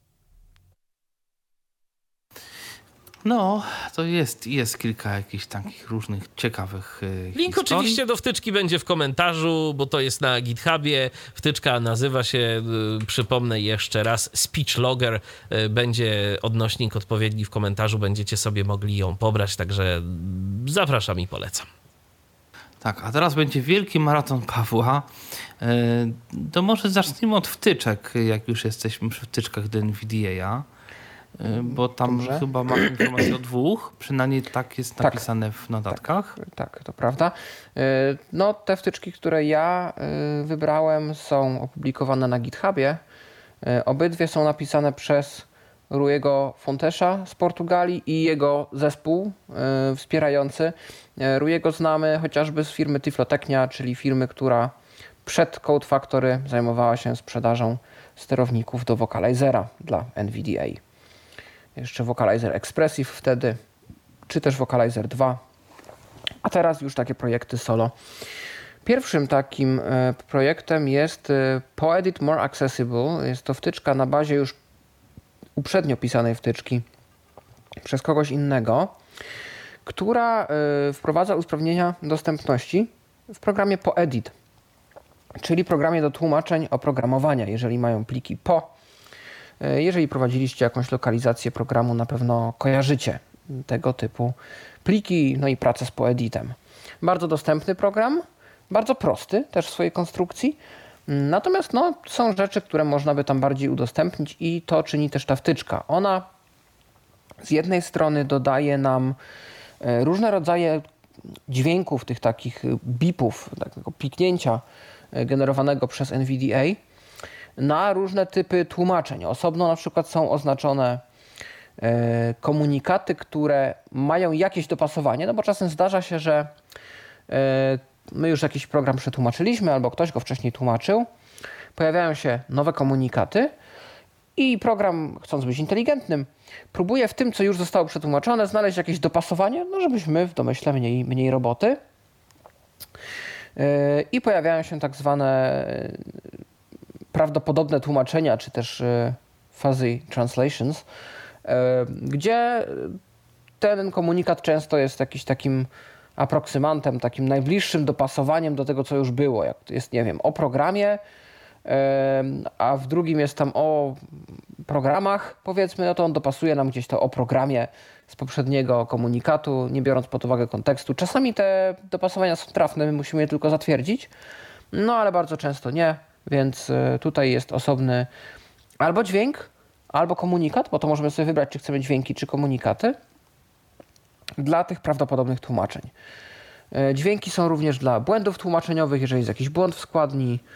E, mamy też dźwięki na mm, tłumaczenia zawierające komentarze. E, I zdaje się też noty od tłumacza. No i tu mamy na przykład informacje też o tym, jak wykonamy jakieś działanie. Jeżeli naciśniemy jakiś skrót klawiszowy, to usłyszymy, że dana akcja została wykonana, będzie takie potwierdzenie. I tu mamy, o, dobrze, yy, możemy też wyłączać to, co już o tym mówiłem. Yy, są oznaczane też formy mnogie, bo zdarza się, że tłumaczymy aplikację i to się niestety rzadko zdarza, ale czasem deweloper pomyśli yy, i doda formy mnogie, wiele form mnogich w językach, gdzie jest to konieczne, na przykład w polskim, no bo możemy przetłumaczyć two minutes jako dwie minuty, ale już five minutes jako pięć minuty nie przetłumaczymy. Znaczy możemy to zrobić, często tak się dzieje, bo tych form mnogich nie ma. No ale jeżeli programista to dopuści, to wtedy mamy 5 na przykład minut. I będzie informacja o tym, że e, takowe formy są w danym komunikacie dostępne. Yy, mamy też skróty klawiszowe, które będą nam oznajmiały tutaj różne rzeczy. Yy, I na przykład yy, będziemy mieli oznajmianie tekstu tłumaczenia, jeżeli nie chcemy słuchać wszystkiego naraz, tylko samego tekstu, tego, który został przetłumaczony w komunikacie, jak wygląda tłumaczenie końcowe. Tekst źródłowy, czyli ten tekst, który się pojawia w komunikacie oryginalnym, ten, który my mamy przetłumaczyć. Błędy w składni tłumaczenia, jeżeli coś tam źle wpiszemy, jest jakiś błąd, różne e, parametry, liczby parametrów i tak dalej, tam gdzie jest to wymagane. Tekst okna komentarza, bo możemy pracować nad tłumaczeniem z kimś i sobie te komentarze zostawiać. Ewentualnie komentarz może nam zostawić tłumacz i tutaj mamy też nota od tłumacza, ma również swój skrót klawiszowy. Sugestie mm, od 1 do 5, jeżeli są jakieś sugestie dla tłumaczeń. E, no i właśnie, i tu mamy też różne rodzaje piknięcia. E, wysokie, mm, wyższy ton oznacza brak tłumaczenia, że komunikat nie został jeszcze przetłumaczony. E, taki komunikat już mieliśmy, to jest wbudowane w NVDA, że na nieprzetłumaczonych komunikatach słyszymy takie pip. Teraz jest pip, ton wysoki w odróżnieniu od średnia wysokość tonu, no to są te prawdopodobne dopasowania. Mm, niższy ton oznacza albo fakt, iż mm, komunikat źródłowy i komunikat przetłumaczony e, są takie same. E, to się zdarza, kiedy na przykład my chcemy sobie skopiować źródło do pola tłumaczenia i nad nim pracować kawałek po kawałku, bo jest na przykład dłuższy komunikat. Gdybyśmy zapomnieli gdzieś tam przetłumaczyć, no to będziemy mieli tu już komunikat niższym tonem. E, I jeżeli coś różni się w jakichś parametrach, w jakichś takich częściach stałych, zmiennych i tak dalej, znaczy w zmiennych e, programistycznych, w częściach stałych, takich, których nie tłumaczymy, e, coś by się różniło między e, komunikatem źródłowym a tłumaczeniem, to też otrzymamy informację. No i jeżeli wszystko jest ok z tym tłumaczeniem, to nie ma żadnego mm, pikania. Natomiast w trybie rozbudowanego piszczenia mamy też ekstra ton na jakieś błędy w składni. No i tu odpowiednio mamy komunikaty poprzedzone gwiazdkami, yy, które, które również tutaj mamy, mm, jeżeli nie chcemy piknięcia. Są też skróty klawiszowe Ctrl-B, kopiowanie e, tekstu źródłowego do pola tłumaczenia, czyli to, o czym mówiłem przed chwileczką. Dostaniemy też wtedy komunikat, że to się stało. Ctrl-K usuwa też e, tekst tłumaczenia, jeżeli chcemy wyczyścić to pole.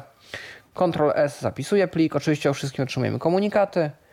Mm, Ctrl-U przełącza e, między tłumaczeniem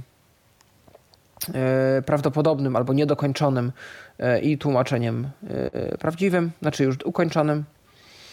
Ctrl Shift R oznajmia naciśnięte raz tekst źródłowy, naciśnięte wielokrotnie oznacza formy, oznajmia formy mnogie. Ctrl Shift T e, naciśnięte raz oznajmia tłumaczenie, no i formy mnogie przy kilkakrotnym naciśnieniu. Ctrl Shift A oznajmia nam notę od tłumacza, Ctrl Shift C komentarze, Ctrl Shift E E, opisuje nam jakiś błąd. Jeżeli mamy błąd w składni, Ctrl Shift S e, oznajmia nam sugestie do pięciu, jak możemy przetłumaczyć. Mm, Ctrl Shift B przełącza tymczasowo tryb tonów e, pikania na włączony lub wyłączony. Ctrl Shift V przełącza między różnymi trybami tonów. No i to tyle, jeśli chodzi o tą wtyczkę. Mm, jeżeli korzystacie z Poedita często, to warto, warto się nią zainteresować. Tutaj mamy też drugą wtyczkę, wtyczka Agenda for NVDA. E, I jest to wtyczka, która pozwala nam na dodawanie terminów. Jeżeli coś nas czeka danego dnia, e, no to mamy mm, możliwość bycia o tym informowanym. Mogą być to terminy bez alarmów lub z alarmami. Przy uruchomieniu NVDA e, będziemy mieli możliwość zobaczenia, jakie są na dziś terminy, trochę tak jakbyśmy uruchamiali Outlooka. Włączamy komputer, włącza się czytnik i pokazują się od razu nasze terminy na dziś. E, możemy też je dodawać, możemy je przeszukiwać i nimi ogólnie zarządzać. Możemy mm, korzystać z dwóch kalendarzy, które będą przełączane i będą się przełączać, nie wiem, na przykład prywatna i służbowa. Możemy się przełączać i tam e, te terminy sobie podglądać, te różne kalendarze możemy sobie zapisywać do osobnych też plików e, i w pliku README znajdziecie wszystkie skróty klawiszowe, jak tą wtyczką się posługiwać. Wielka Więc szkoda, ta... że ona się nie synchronizuje z niczym zewnętrznym. To prawda, można to zgłosić, natomiast obawiam się, że tutaj argumentacja będzie taka, że to powinno być jak najprostsze, jak najbardziej lokalne. Ale zgadzam się, mogłoby. Fajnie by było e... mieć w NVDA klient y, do kalendarza Google albo do kalendarza tego Outlookowego. Albo do iCalów i Kaldawów. Takich Owszem. kalendarzy, które są gdzieś tam same dla siebie, to już kilka jest dla niewidomych. I co z tego, no kiedy no, jednak sporo osób teraz korzysta też ze smartfonów i w sumie to się okazuje, że na PC to jest osobny kalendarz, a na smartfon to jest osobny i trochę to takie bez sensu moim zdaniem, ale no może się nie znam. No patrzę teraz właśnie na zgłoszenia, na issues na GitHubie. Nikt nic nie zgłasza, więc chyba na ten moment e, nikt nie widział takiej potrzeby, albo tak mało osób o tym dodatku wie. Natomiast e, można to zgłosić zawsze jako, jako zgłoszenie. Może się tym nawet zajmę. E, no byłoby, byłoby ciekawie. Swoją takie... drogą były mhm. takie kiedyś czasy, to tak mi się przypomina, e, jeszcze czasy systemów e, chociażby Windows z rodziny 9X, czy gdzieś tam początki Windowsa XP, że to nie było niczym dziwnym, że się na przykład synchronizowało kalendarz poprzez podłączenie swojego Palm Topa e, albo innego urządzenia tego typu do komputera kablem i, tak. i, i, że się takie rzeczy robiło. No ale to tak ze z 20 lat nawet temu. Się tak robiło. Tak. Owszem. Z telefonami też. No notatniki brajlowskie miały swoje terminarze. No tak, bo one były bardzo często na tych systemach mobilnych od, od PacMate'a czy tam tak. konkurenta w postaci tych produktów Himsa. Tak, to one były na systemach Windows. Więc tak, ActiveSync to się nawet chyba nazywało, tak. ten taki pakiet do synchronizowania. No a telefony miały każdy jakiś tam. Chociaż nie, e, chyba był ten protokół SyncML e, i po nim właśnie też dało się jakoś synchronizować. I po ActiveSyncu dało się też synchronizować chyba telefony. Przy instalacji odpowiedniego oprogramowania oczywiście, ale... I jeszcze synchronizacja w ten sam sposób dokumentów, bo do tego bodajże y, służył folder, który nigdy nie wiedziałem po co jest. Nie wiem, czy pamiętacie taki katalog Moja aktówka y, w Windowsach. Było. Tak. Starych. Tak, tak było. To chyba właśnie do tego służyło, żeby sobie wymieniać dokumenty z komputerem stacjonarnym, a laptopem na przykład. O, no to jest... I to jak było po sieci lokalnej, to się odbywało? Nie, to się, nie, to się podpinało chyba właśnie kablem jakoś. Ja nie miałem urządzenia, Aha. które by było z tym kompatybilne, ale gdzieś później wyczytałem, że to właśnie służyło do, po prostu do wymiany różnych plików. No to jest ciekawe to myślę, że warto, warto czasami się taką refleksję nad y, przeprowadzić y, nad tym w sumie, no co tu ciekawego w tych technologiach historycznych się dzieje. To co, zostały same moje newsy pewnie, tak? Te, te drobne i nie tylko I, drobne. I jeszcze o czytniku nowym. I, tak. E, dla Androida, tak? Tak jest. Tak jest. Y, no dobrze. Yy, więc tak, jeśli chodzi o yy, ten nowy czytnik, dobrze, że o tym wspominacie, bo to jest ciekawe w ogóle. Jakoś nie widziałem tego specjalnie w mediach anglojęzycznych, ani na liście mailowej niewidomych użytkowników Androida, ani nigdzie indziej, a dotarłem do tego przez stronę tureckiej społeczności niewidomych, którzy mają swoją swój portal odnośnie dostępności Androida i tam się pojawiają różne recenzje, jakieś właśnie takie newsiki na ich Twitterze. No i oni dali znać, że jest deweloper w Malezji, który yy, ogólnie stwierdził, że no tak, no TalkBack rozwija się jak się rozwija, kod jest przestarzały, aplikacja jest powolna, yy, ten cykl wydawniczy, no to już wszystko wspomnieliśmy, wszystko, wszystko prawda w temacie. Yy, a tu trzeba by zrobić coś nowego. No jest Joshua, ale ono jest zamknięte. A fajnie by było mieć coś takiego, jak jest, jak jest ten VDA, e, tylko na Androida. No i okazuje się, że pomysł jest. E, tenże programista stwierdził, że on by chętnie zrobił taki czytnik, e, tylko że nie chciałby go robić sam i szuka osób do współpracy. W komentarzu będzie link do ankiety na Google Formsach, gdzie osoby zainteresowane pomocą w rozwoju tego czytnika mogą się zgłosić i pomóc w rozwoju. Tutaj pewna moja wątpliwość się wkrada, bo ów deweloper twierdzi, że no Android Studio ogólnie jest dość powolne i jakieś takie nie do końca dostępne. I on mógłby to rozważyć Java, w Javie i w Kotlinie i ogólnie to nie mówi nie. Jeżeli trafią się ludzie w zespole, którzy będą się na tym znali, to na pewno rozważy. Ale zasadniczo to on by chciał w Xamarinie i szuka ludzi, którzy znają się na dotnecie. I ja nie jestem pewien, na ile Xamarin, tu musiałby się ktoś, nie wiem, czy to nie jest to środowisko takie około właśnie dotnetowskie, o którym my kiedyś mówiliśmy, że ta dostępność tam się dopiero jakoś rozwija. Mogę to z czymś mylić, ale że tam to jest wszystko takie no niepewne i mogłoby się okazać, że robienie w tym screen readera, nie jakiejś aplikacji dostępnej, ale całego czytnika E, no, sam nie wiem, na ile to jest stabilny pomysł, natomiast e, formularz jest, można go wypełnić. E, no i wynika z tego, że nawet jest deweloper się w stanie skontaktować z nami przez WhatsAppa lub telefonicznie, żeby omówić szczegóły. No i przedyskutować szczegóły jakiejś tam powiedzmy współpracy. Byłoby to ciekawe, ja na to patrzę sceptycznie o tyle, że mm, były już takie pomysły. Był pomysł, który swego czasu się nazywał nazywać ASRA, Another Screen Reader for Android. I to miał być fork talkbacka, który miał być rozwijany przez społeczność. Powstała lista mailingowa, powstał Nawet nie wiem, czy powstało repozytorium na GitHubie, no i nic się nie wydarzyło. Nie, nie ruszyło to nawet z, z podstaw gdzieś tam, e, nic się w tym nie wydarzyło. Więc miejmy nadzieję, że tutaj mamy coś więcej niż tylko zapewnienia, że będzie dobrze.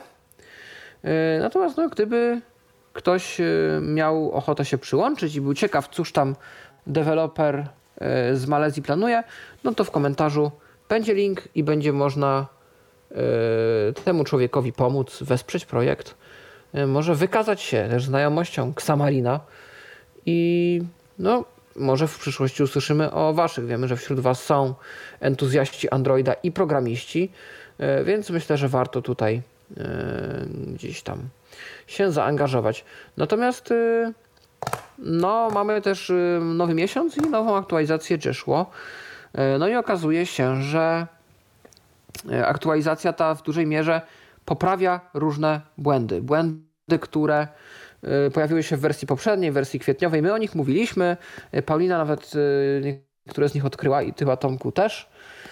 Okazuje się, że te błędy są tutaj sukcesywnie poprawiane. I dokonano wielu poprawek. Z tego co tu pisze Matej, ja się zawsze powołuję na jego changelogi. I tak, Jeshua przestało automatycznie czytać wiadomości na karcie sklepu Play. Wyświetlały się one dopiero w kliknięciu po konkretnej aplikacji. Rozumiem, że chodzi o aktualizację mm, aplikacji. No ten problem ja miałem od dawna, zwłaszcza jak była włączona opcja e, domyślania się etykiet, rozpoznawania etykiet przycisków niezaetykietowanych. E, wtedy się działy różne rzeczy, tam te takie podglądy co nowego, które dało się rozwijać, nie były czytane. To prawda. Jeżeli to zostało naprawione, to super.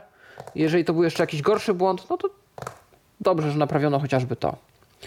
Występował problem e, fokusa, w, utraty fokusa w niektórych aplikacjach społecznościowych, takich jak Telegram, Twitter czy BBC News.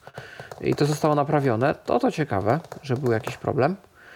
Mm, wykryto również problemy z raportowaniem aktywnych okien aplikacji na pierwszym planie. Dotyczyło to na przykład odblokowania urządzenia, gdy obszar nie został poprawnie zgłoszony, czy też w przypadku wyświetlenia panelu powiadomień, czy panelu szybkich ustawień.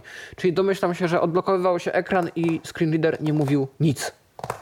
No i to zostało naprawione. Zauważono też mankament w postaci nieodczytywania wybranego elementu w aplikacji WhatsApp jeżeli użyło się dwukrotnego dotknięcia i przytrzymania, czyli zaznaczanie wiadomości na przykład w konwersacji albo, albo konwersacji. Wcześniej było czytane, teraz nie było czytane.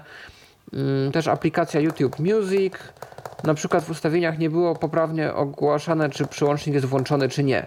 No to jest właśnie problem z Jeshło, że aplikacje są tworzone dostępnie, natomiast jakaś aktualizacja w samym screenreaderze spowoduje, że aplikacja, która działała, nagle działać przestaje. Nie wiem, czy to jest wina topornych API dostępnościowych Google, czy tego, że samo komentary, czy tam Jeshło jakoś lubuje się w tym, że tam jakieś takie zmiany są wprowadzane na takim poziomie, że mm, tam się łamią rzeczy, które wcześniej się nie łamały i po prostu działały. Yy... Yy... I też. Yy...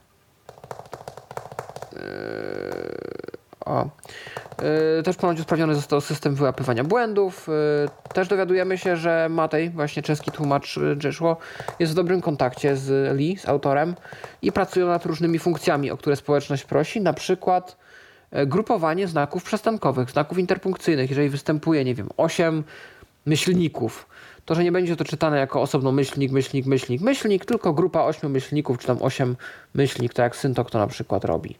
No super sprawa. Fajnie, że to zostało zaadresowane, e, a raczej zostanie w najbliższych aktualizacjach.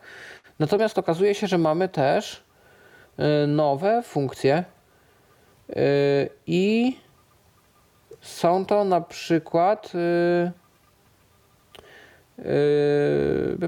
zaraz wam powiem tryb pełnoekranowy do, mm, dla gestów, że w trybie pełnoekranowym gesty też powinny działać te do nawigacji, te, o których mówiliśmy ostatnio, czyli przesuwanie palcem w górę z różnych obszarów ekranu, żeby mm, można było, y, no właśnie, przejść na ekran główny, na ostatnie aplikacje, czy też wrócić. Yy, dodano o yy, wsparcie dla odbierania rozmów przez potrząśnięcie telefonem, nawet w trybie tym kieszonkowym, w którym to, czy w trybie w kieszeni, kiedy ten ekran teoretycznie nie powinien aż tak yy, wyraźnie reagować. Yy, dodano opcję informowania o nowych powiadomieniach tylko jeśli ekran jest zablokowany. Yy, to było kiedyś w talkbacku, pamiętam. Dodano opcję dzielenia się skrótami klawiszowymi z innymi. Jeżeli mamy jakieś już ustawione skróty klawiszowe, zestaw skrótów, to możemy wyeksportować taki zestaw i podzielić się z kimś, żeby sobie go zaimportował. Też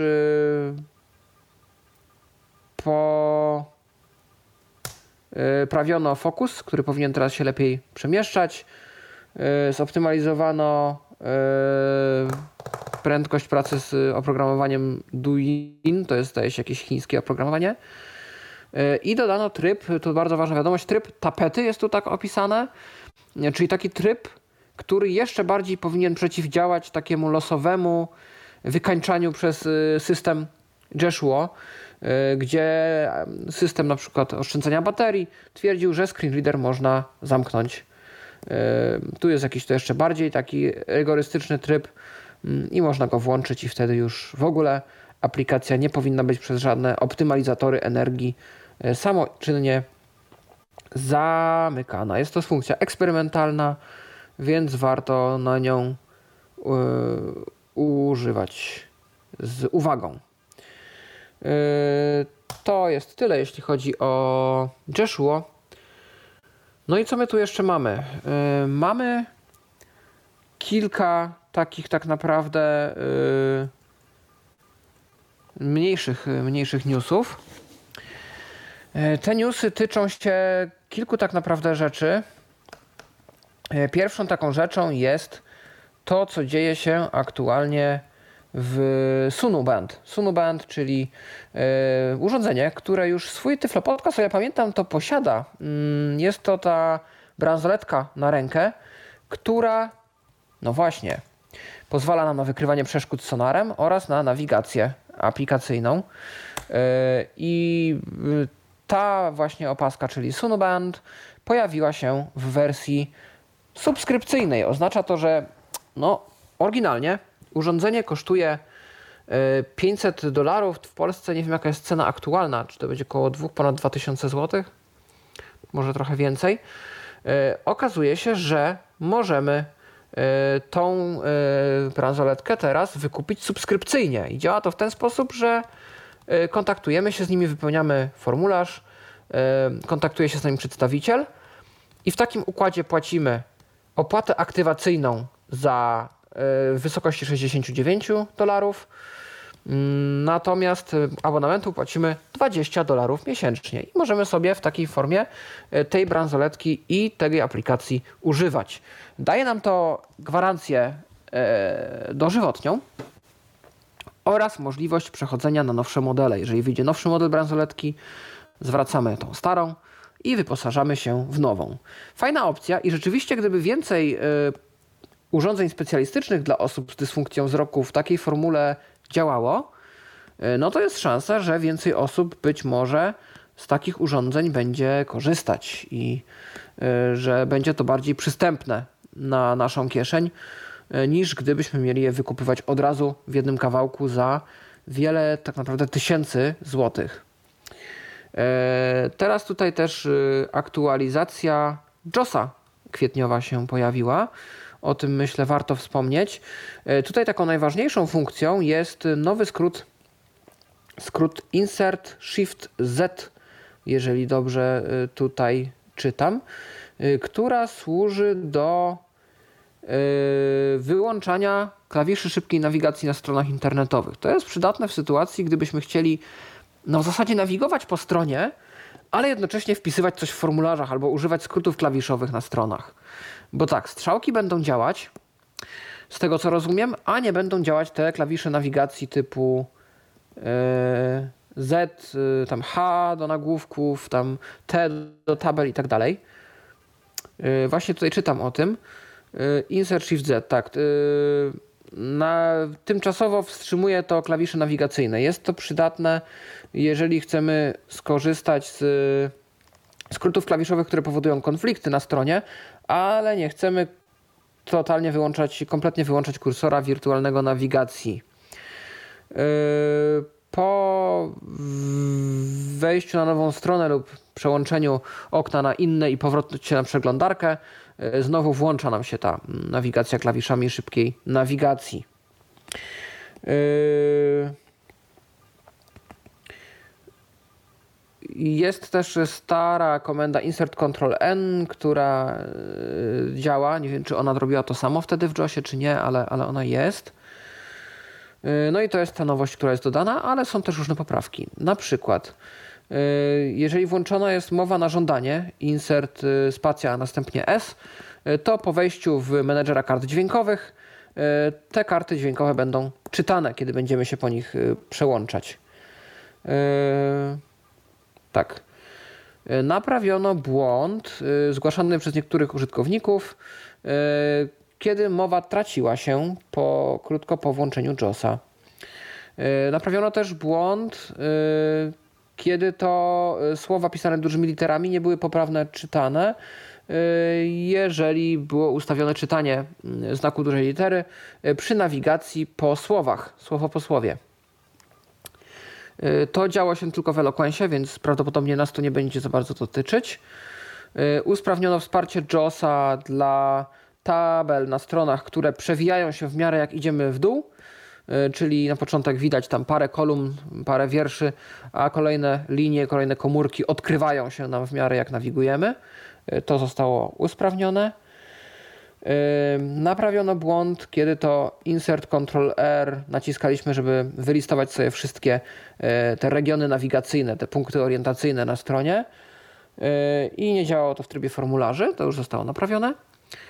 E, jeżeli przełączamy się między otwartymi zakładkami z dokumentami w dokumentach Google, naprawiono błąd, w którym nazwa aktualnie wybranej zakładki nie była odczytywana, jeżeli wiele zakładek tak samo się nazywało. Wiem, dokument 1 czy nowy dokument Google Docs i tak dalej.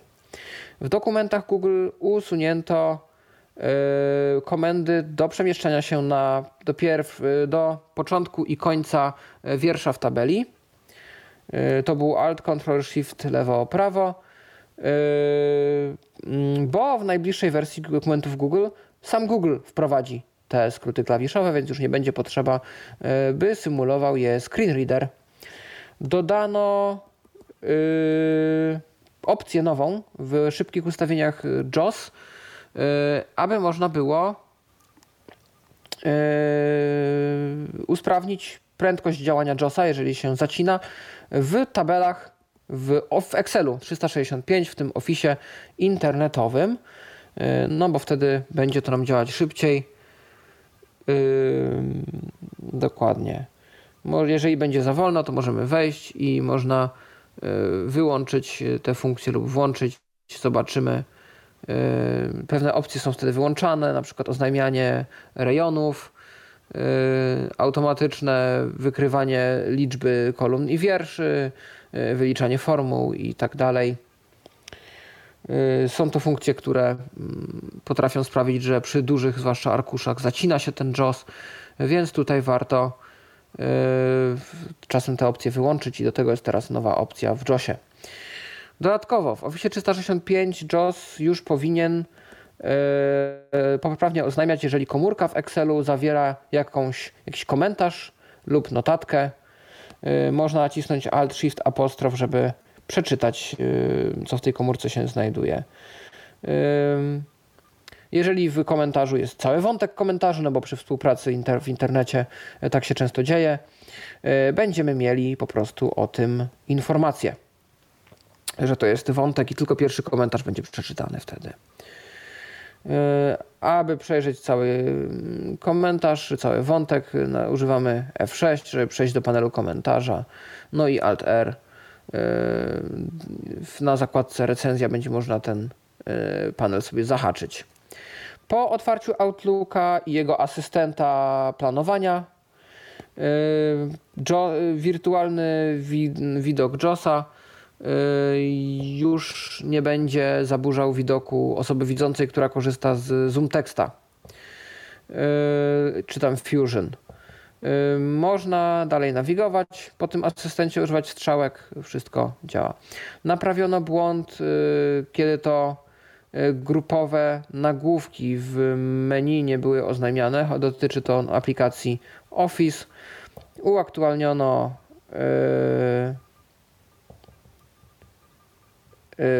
teksty pomocy w szybkich ustawieniach Zoom, JOSa dotyczących Zooma, żeby wyjaśnić tam działanie paru opcji. Znowu działa w Research It, w opcji Research It konwersja walut.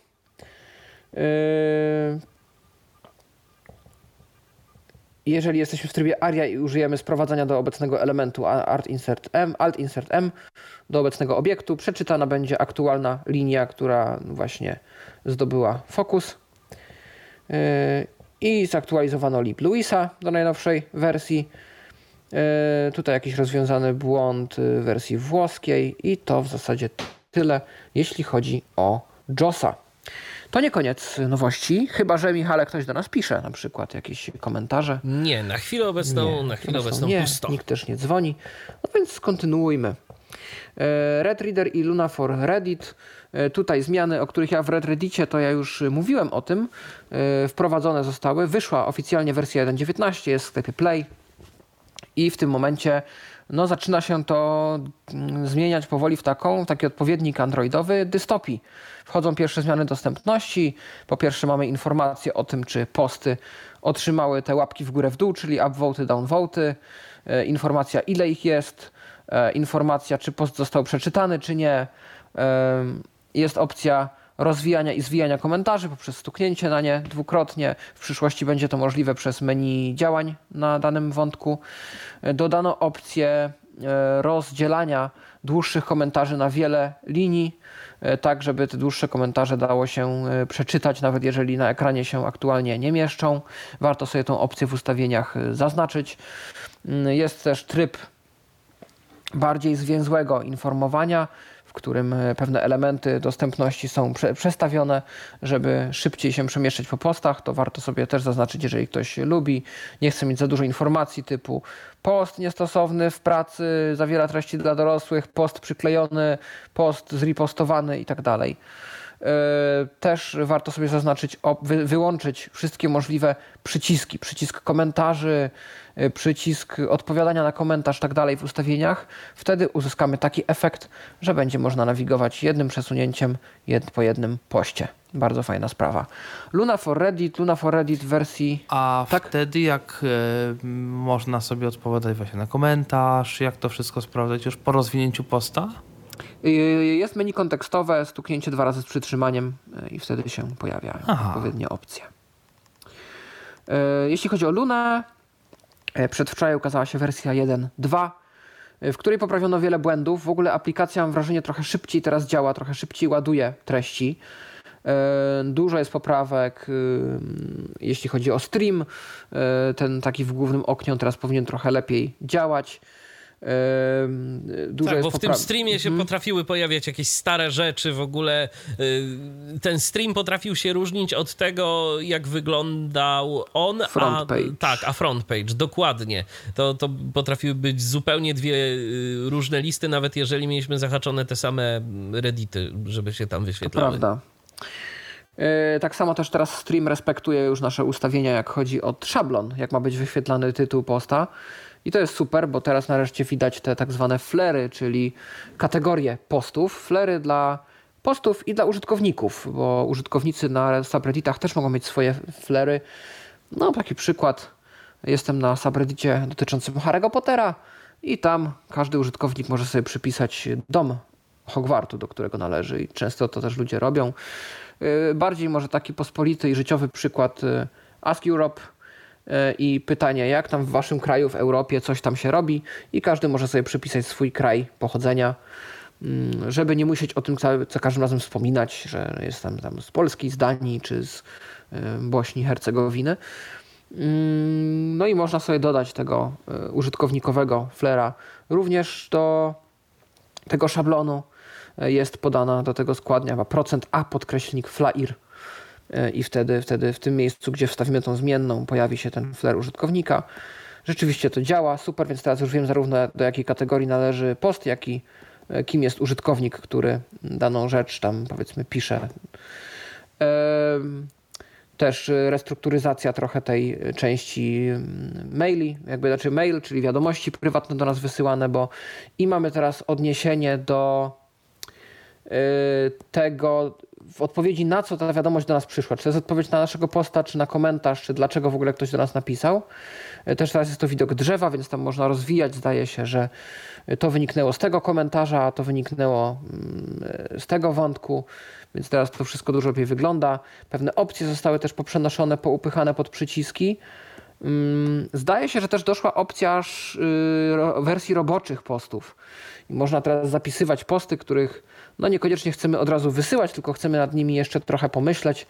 Mm, można je teraz zapisywać sobie w roboczych. Można też do postów dołączać y, filmy, zdjęcia, można określić, czy post będzie postem tekstowym, czy linkiem. To się przydaje, bo są takie posty, gdzie są takie subreddity, albo takie sytuacje, w których chcemy tylko wpisać tytuł. E, zadaliśmy całe pytanie w sumie w tytule.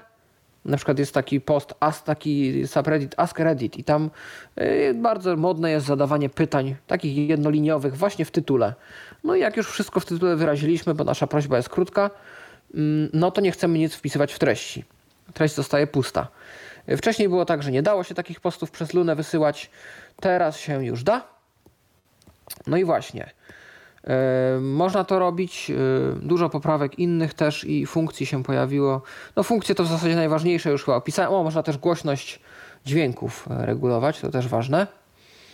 Yy.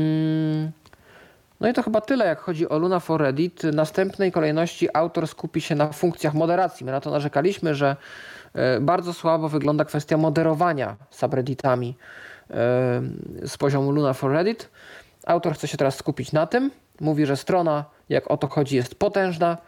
E, natomiast chciałby też, żeby Luna obsługiwała te różne opcje moderacyjne. No, będzie fajnie. Tak, też tak myślę. Wtedy można na serio już się zająć r niewidomi. Zachęcamy, bo warto do tej społeczności dołączyć. Już tam zdarza się, że się pojawiają pewne rzeczy, które w Tyflo przeglądach my omawiamy dużo wcześniej. Yy, więc przyłączcie się, bo teraz macie dystopię, macie Lunę na Windowsa, dystopię na iOS-a, Red Readera na Androida. E, więc można działać. My pewnie też w jakimś tam czasie najbliższym zrobimy sobie jakiś podcast o Reddicie i kto wie, może wtedy się e, jeszcze bardziej do, tego, do tej formy komunikacji przekonacie. Sama Luna for Reddit ma też teraz już swojego subreddita r luna 4 reddit i tam można dyskutować z autorem i z innymi użytkownikami o dalszych losach tego klienta Reddita. E, ja sobie bardzo chwalę, ostatnio bardzo często korzystam i z Luny i z Dystopii. U mnie taka kombinacja i jak najbardziej to e, się sprawdza i działa i widać, że autor pracuje. Miał krótką przerwę na stworzenie Words of Wisdom, o których słyszeliście tydzień temu. No a tymczasem e, rozwija się Luna dalej, nie zapomniał. Nawet w ostatnim czasie wypuścił chyba dwie, dwie takie hotfixy, dwie poprawkowe takie wersje jakichś błędów krytycznych, które zostały wyłapane przez użytkowników, więc jak najbardziej się stara i o nas nie zapomniał. Pomyśleli o nas też y, twórcy gry World of Hex. World of Hex, która jest y, grą strategiczną, porównywaną do takiego popularnego tytułu jak Expanse. Chodzi tam o to, że świat oczywiście jest postapokalipsa spowodowana zmianami klimatycznymi i cztery frakcje polityczne ścierają się o dominację na świecie. Chodzi o to kosmos. E, I no, można należeć do jednej z tych frakcji i każdy zajmuje sobie swój jakiś teren. E, ten teren jest podzielony na jakieś e, powiedzmy tam kafelki. I w ramach tych kafelków no, możemy, że tak powiem, jakieś tereny zdobywać i nimi władać. I w miarę jak budujemy budynki, rozbudowujemy te nasze różne włości, E, to te, te proporcjonalnie ulepsza się nasza sztuczna inteligencja, nasz komputerowy obrońca, który będzie bronił naszego terytorium, nawet jeżeli my w tą grę aktywnie nie gramy. E, autor pisze, że no, chciałby wspierać osoby niewidome, że jest bardzo dobra dokumentacja, jeśli chodzi o to, jak te gry czynić dostępnymi, czy ogólnie aplikacje, ale jest to też swego rodzaju wyzwanie, które on niemniej jednak chętnie podejmie i na pewno warto na to zwrócić uwagę. uwagę. To jest, Pawle, gra, gra przeglądarkowa, czy to jest tak, To jest aplikacja na iOS-a. To jest aplikacja Aha. na iOS-a. Okay.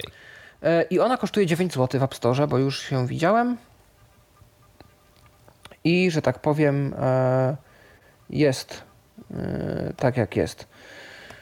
Jest też gra Sound Matching, y, która została opublikowana w Apple Vis. Jest to gra podobna do, i tu ciekawe jak Dawid się do tego odniesie, do Audio Memo, o którym mówiliśmy. Gra autorstwa kogoś chyba w Holandii albo Belgii. Y, dostępna dla niewidomych, zoptymalizowana z różnymi rodzajami plansz. Tutaj napisane mamy, że możemy grać w różne tryby gry. E, zoptymalizowane jest dla osób niewidomych też. E, I jakie tu mamy funkcje? Gra nazywa się Sound Matching, o tym już chyba wspomniałem. E, I mamy następujące tutaj funkcje. Trzy gry, siedem kategorii dźwięków, trzy poziomy dźwięku, trzy poziomy trudności, możliwość grania do czterech graczy. Domyślam się, że gra się na jednym urządzeniu, tylko że się gra po prostu turowo na zmianę. 8 e, schematów kolorystycznych, e, rozbudowana konfiguracja odnośnie dostępności. E, no i to w zasadzie tyle. Zobaczę, czy jeszcze coś osoba, która wrzuciła, skomentowała. Tak, w tą grę bardzo fajnie gra się samemu oraz ze znajomymi. No to, to fajnie, to miło wiedzieć. No więc tutaj ciekawe, czy Dawid się jakoś Y, odniesie. Ja też widzę, że mamy taki biuletyn, biuletyn Audio Games, Audio Games, przepraszam, net, ale on chyba nie jest do końca związany z serwisem Audio Games Net. Jest to taki biuletyn, który można subskrybować. Jest to takie miesięczne podsumowanie tego, co słychać w grach jeśli chodzi o osoby niewidome. Redaguje go kilka osób, w tym chyba nasz, nasz słuchacz i kolega redakcyjny Piotrek Machacz, zdaje się. Więc tutaj gratulujemy i ja osobiście mogę powiedzieć, że będziemy się w przyszłości powoływać bardzo chętnie na e, to, e, o czym piszecie w ramach tego biuletynu. No i zdaje się, że tutaj dzieją się różne rzeczy w tych grach. Na przykład jeśli chodzi o gry, tutaj słyszeliśmy o The Dragon's Cave, która wychodzi 15 maja.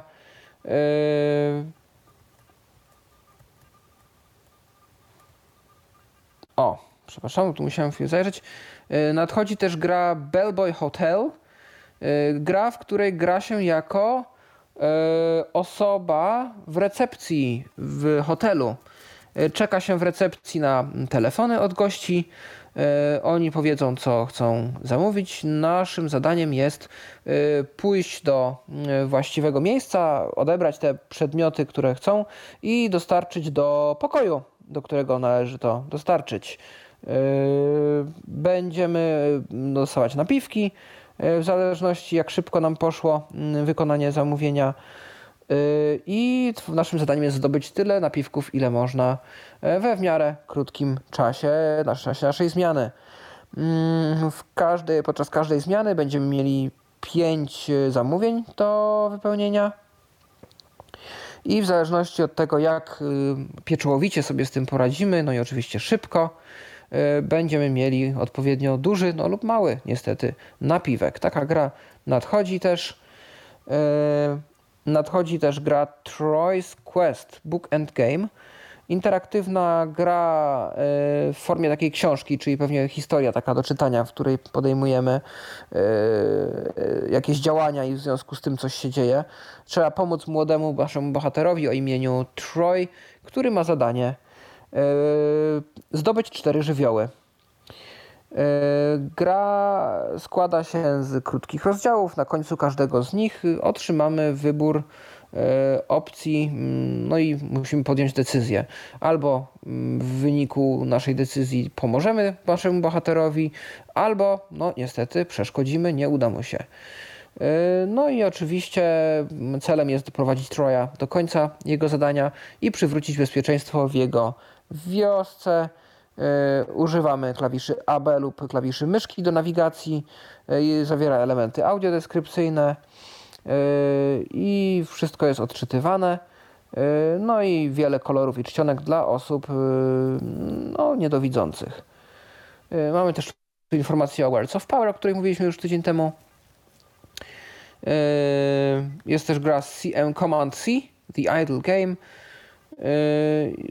To jest symulator klikania, w którym jesteśmy programistą i musimy zebrać tyle linii kodu jak możliwe.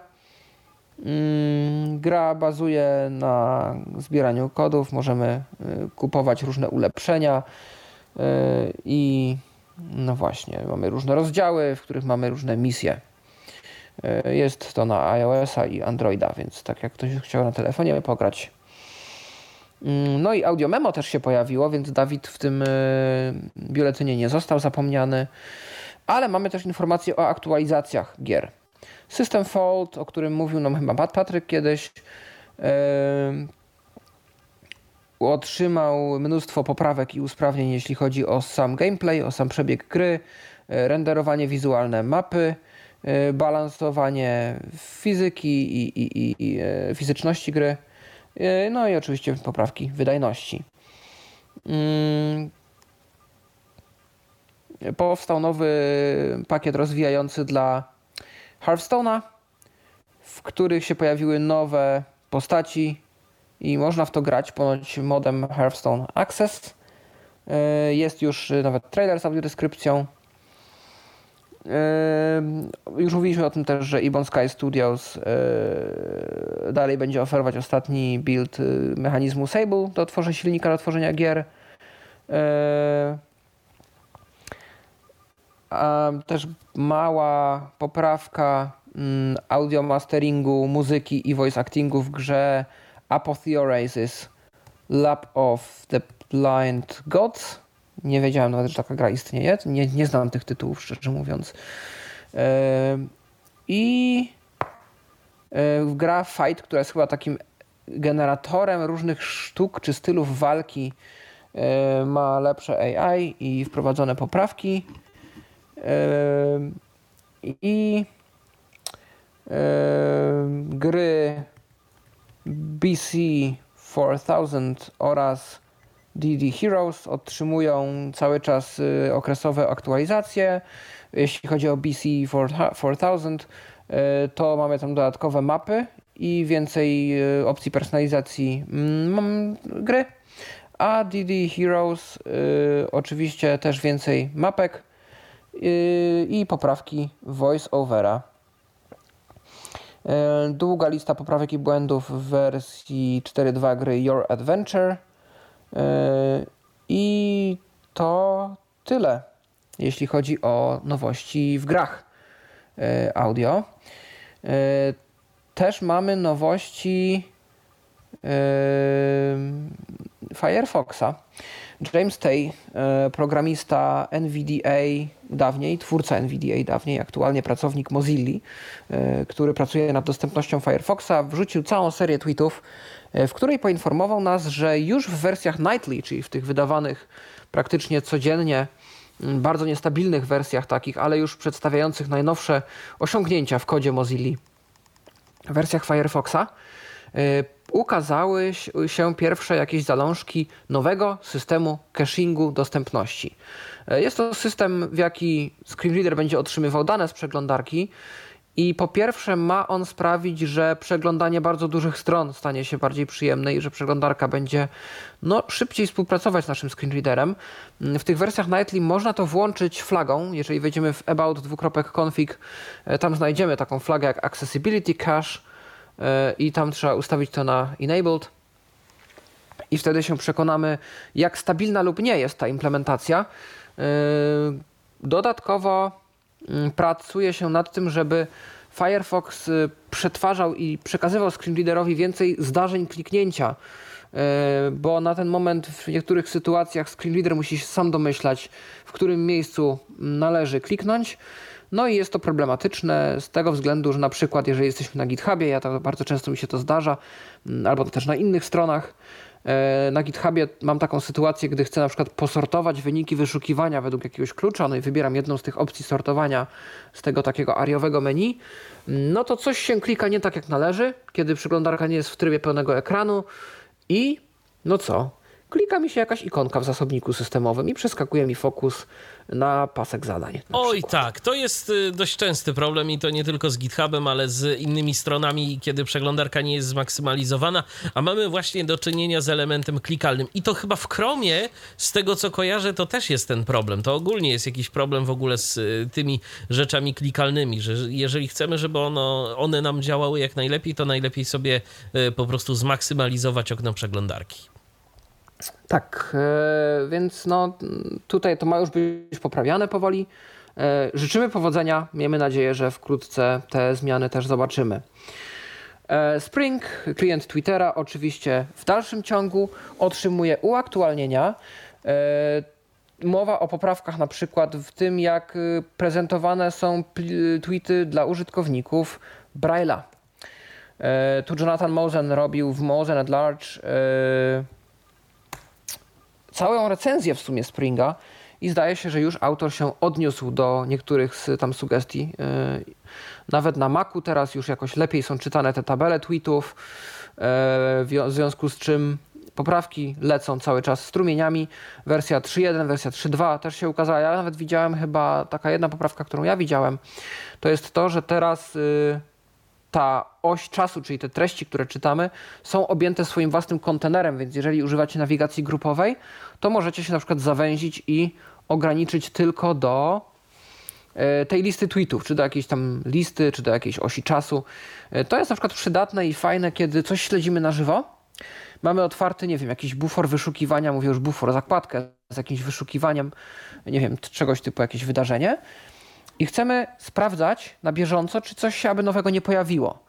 No to wcześniej było tak, że jak jesteśmy już na samym końcu, na samym najnowszym tweetie, to następne przejście powiedzmy w lewo, no bo to się układa od najstarszych do najnowszych, e, wyrzuci nas na jakiś tam przycisk akcji, czy, czy, czy też inny, e, a tutaj to ograniczenie, jak będziemy zamknięci w ramach tej jednej grupy w nawigacji tej mm, grupowej, no to wtedy będziemy ograniczeni, on nas nie wypuści poza granicę tej grupy, czyli tej listy tweetów. Będziemy się odbijać od e, ściany, będziemy tu pum, pum, pum i, i tyle. E, w związku z czym będziemy mogli na bieżąco patrzeć, nie musząc nigdzie wracać z powrotem, że w lewo i znowu w prawo na najnowszy tweet, e, jak tam nowe tweety, czy coś przyszło i tak dalej.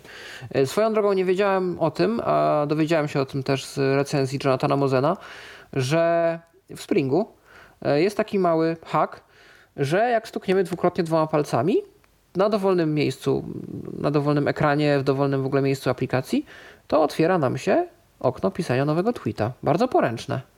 E, to zależy, jak kto używa oczywiście aplikacji. Może ktoś nie potrzebuje aż tak i wolałby móc sobie tam w tle odpalić muzykę, ale ja myślę, że to jest bardzo przydatny taki drobny hack i e, fajnie, że został on e, wprowadzony. Też bardzo poręczną rzeczą, jeżeli chodzi o Springa, to jest tłumaczenie tweetów i wyświetlanie tego rezultatu e, tłumaczenia tych tweetów w dymku powiadomień. To jest bardzo fajna rzecz. Ja żałuję, że tak niewiele aplikacji e, te dymki powiadomień e, wykorzystują do czegoś innego niż tylko takie typowe powiadomienia, bo czasem z naszej perspektywy, no naprawdę fajnie by było mieć jakieś takie informacje, z którymi niekoniecznie chcemy się jakoś bardzo super zapoznawać, ale nie chcemy, żeby nas one jakoś tam dodatkowo rozpraszały że musimy wejść w jakieś okno, potem je zamknąć, potem z czegoś wyjść. Nie, po prostu chcemy te informacje przeczytać tu i teraz, nic więcej nie chcemy z nią robić yy, i przejść dalej. I, I to jest akurat też y, fajne, yy, jeżeli chodzi o Springa, że, że tam została wprowadzona taka możliwość. To prawda, ja sobie sam tak tłumaczę tweety i bardzo mi to pomaga też y, no, w pozyskiwaniu informacji pod kątem tyflo przeglądu, nie ukrywam. E, więc y, nawet przypisałem sobie gest, trzy palce w prawo, to jest u mnie tłumaczenie, trzy palce w lewo, pokaż linki, No, jest to bardzo dobrze zorganizowane, to prawda. Fajny klient ogólnie. Jedyne co to powiadomienia mi się ostatnio zepsuły i już przestały przychodzić. I się dowiedziałem, że one są też wypuszczane okresowo, więc niestety nie są w czasie rzeczywistym, a szkoda. E, pewnych aktualizacji doczekał się też SuperSense w wersji na Androida. E, wersja kwietniowa SuperSense'a e, ma następujące usprawnienia. Czytnik dokumentów radzi sobie coraz lepiej z czytaniem tekstów wielokolumnowych, takich na przykład jak artykuły w gazetach, czy artykuły naukowe, czy w czasopismach. Opcja czytania szybkiego, czyli tego na żywo, gdzie kierujemy kamerę na tekst i jest on odczytywany, powinno teraz działać szybciej i bardziej dokładnie.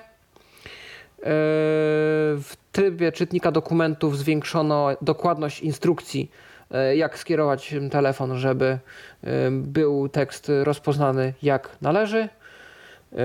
No i teraz pracuje się też nad czytaniem offline języków alfabetach innych niż łaciński. To nas aż tak nie dotyczy. Natomiast na iOSie następujące zmiany. SuperSense od teraz y, automatycznie ustawi nam walutę w trybie rozpoznawania walut w zależności od naszego położenia. Jeżeli podróżujemy, trzeba oczywiście pobrać odpowiednie pakiety z Y, walutami, które chcemy rozpoznawać. SuperSense będzie od teraz wyświetlał y, informacje o przetwarzaniu, jeżeli będziemy importowali zdjęcie z galerii lub plik PDF. Y, jeżeli jest skanowany dokument i okaże się, że nie ma żadnego tekstu, to aplikacja nam o tym powie, a nie wyświetli nam, tak jak to było wcześniej, pusty widok dokumentu bez niczego w środku. No i wkrótce nadejdzie E, więcej jeszcze usprawnień. No i z takich drobnych newsów, no to jeszcze dwie w zasadzie rzeczy, bo e, powstał projekt i to można sobie zrobić samemu, co ciekawe, mając do dyspozycji odpowiedni e, mikrokontroler i oprogramowanie open source, które da się pobrać z linka, który oczywiście będzie w komentarzu. Będzie do, do pobrania to wszystko. Detektor cieczy, znaczy wilgotności w powietrzu i temperatury. Urządzenie, które składa się z właśnie takiej płytki sterującej, z jakimś tam głośniczkiem piezoelektrycznym, który będzie wydawał odgłosy. Oprogramowanie na to wgrane i mamy dwa przyciski. Przycisk A i przycisk B. Przycisk A mm, y, służy do pobierania y, poziomu właśnie wilgotności, ci przycisk B do temperatury, a przyciski A i B to jest, zdaje się, chyba też jakiś e, czujnik światła. No i jak jest oznajmiany wynik takiego rozpoznania? Ano wynik jest oznajmiany za pomocą piknięć. No bo taki mikrokontroler z takim głośniczkiem piezoelektrycznym nie będzie w stanie nam obsłużyć syntezy mowy. To jest zbyt podstawowy sprzęt na tego typu działania. Za to może on wydawać dźwięki. No i dźwięki będą wydawane podobnie jak godzina na Apple Watchu, takim systemem, czyli dziesiątki za pomocą dłuższych piknięć, trochę niższych i jednostki za pomocą e, piknięć tam powiedzmy krótszych i wyższych. Czyli na przykład temperatura 36 stopni to będą trzy dłuższe i niższe piknięcia i 6 krótszych wyższych. No i tak samo poziom wilgotności, e, więc e, jest takie urządzenie, jeżeli macie umiejętności, zdolności, wiedzę i potrzebne narzędzia, no to możecie sobie takim niższym kosztem e, takie urządzenie e, wytworzyć. Nie ma żadnego problemu. No i ostatni news na dziś e, z Tyflowieści, ostatni, no nie, ostatni mój to, to nie, ale ostatni z gatunku Tyflowieści, z tych moich, no bo po długim oczekiwaniu okazuje się, że WordPress 6.0 E, się ukazał, a raczej ma się ukazać chyba właśnie gdzieś w maju. E, I e, są w nim duże usprawnienia dostępności. No i to nie tylko jeśli chodzi o tworzenie treści, w sensie, że treści stworzone są dostępne, ale też jeśli chodzi o to, jak my tworzymy treści, czyli ten słynny Gutenberg, ten kreator, który jest blokowy i tak no nie za dobrze sobie radzi, Teraz będzie już lepiej z tą dostępnością. I tutaj właśnie możemy o tym przeczytać w artykule, który będzie oczywiście w komentarzu, że na przykład nawigacja między tymi blokami będzie usprawnione i że będą te usprawnienia usprawnione i czy wprowadzone. Na, maj, na 24 maja zaplanowana jest premiera tegoż właśnie aktu, aktualnienia WordPressa i mamy tu następujące, bo już pewne takie poglądowe wersje funkcji się pokazały. Zdjęcia, opisy alternatywne zdjęć. Jeżeli zdjęcie jest zdjęciem dołączonym do linku, to usprawnienie jest takie, że automatycznie proponowane albo używane będzie używany jako alt tag, jako tekst alternatywny do tego zdjęcia będzie tytuł linku, tytuł tego na przykład artykułu, czy, czy właśnie, no tak, jeżeli będzie link, a przy linku zdjęcie, to altem tego zdjęcia będzie tytuł tego linku. Więc tutaj takie usprawnienie. Też usprawnienia są, jeżeli chodzi o kolejność naciskania, przy naciskaniu klawisza Tab. Można, można klawiszem Tab wejść w znacznik, że tak powiem, puste miejsce na blok, tak zwany placeholder. Jeżeli fokus jest umieszczony na bloku, w którym jest właśnie taki placeholder, czyli znacznik na miejsce, miejsce na jakąś treść, na przykład na jakiś tam blok kolumny lub blok, obrazu, a jesteśmy w trybie edycji, to być może to jest już możliwe wejście tabulatorem w te kontrolki właśnie tego obszaru pustego, w którym można stworzyć. I tutaj to sprawia, że te kontrolki są dostępne. Jeżeli jest włączona nawigacja kursorem po, po tekście. Jest też możliwe wejście tabem w blok, który zawiera tylko wstawiacza bloku, blok inserter, czyli na przykład blok grupowy, czy też grupa. Jest też dużo usprawnień odnośnie czytników ekranu, które mają usprawnić tworzenie treści, nawigowanie po blokach w Gutenbergu użytkownikom czytników ekranu. Na przykład w menedżerze bloków będzie oznajmiane, będą oznajmiane wyniki wyszukiwania.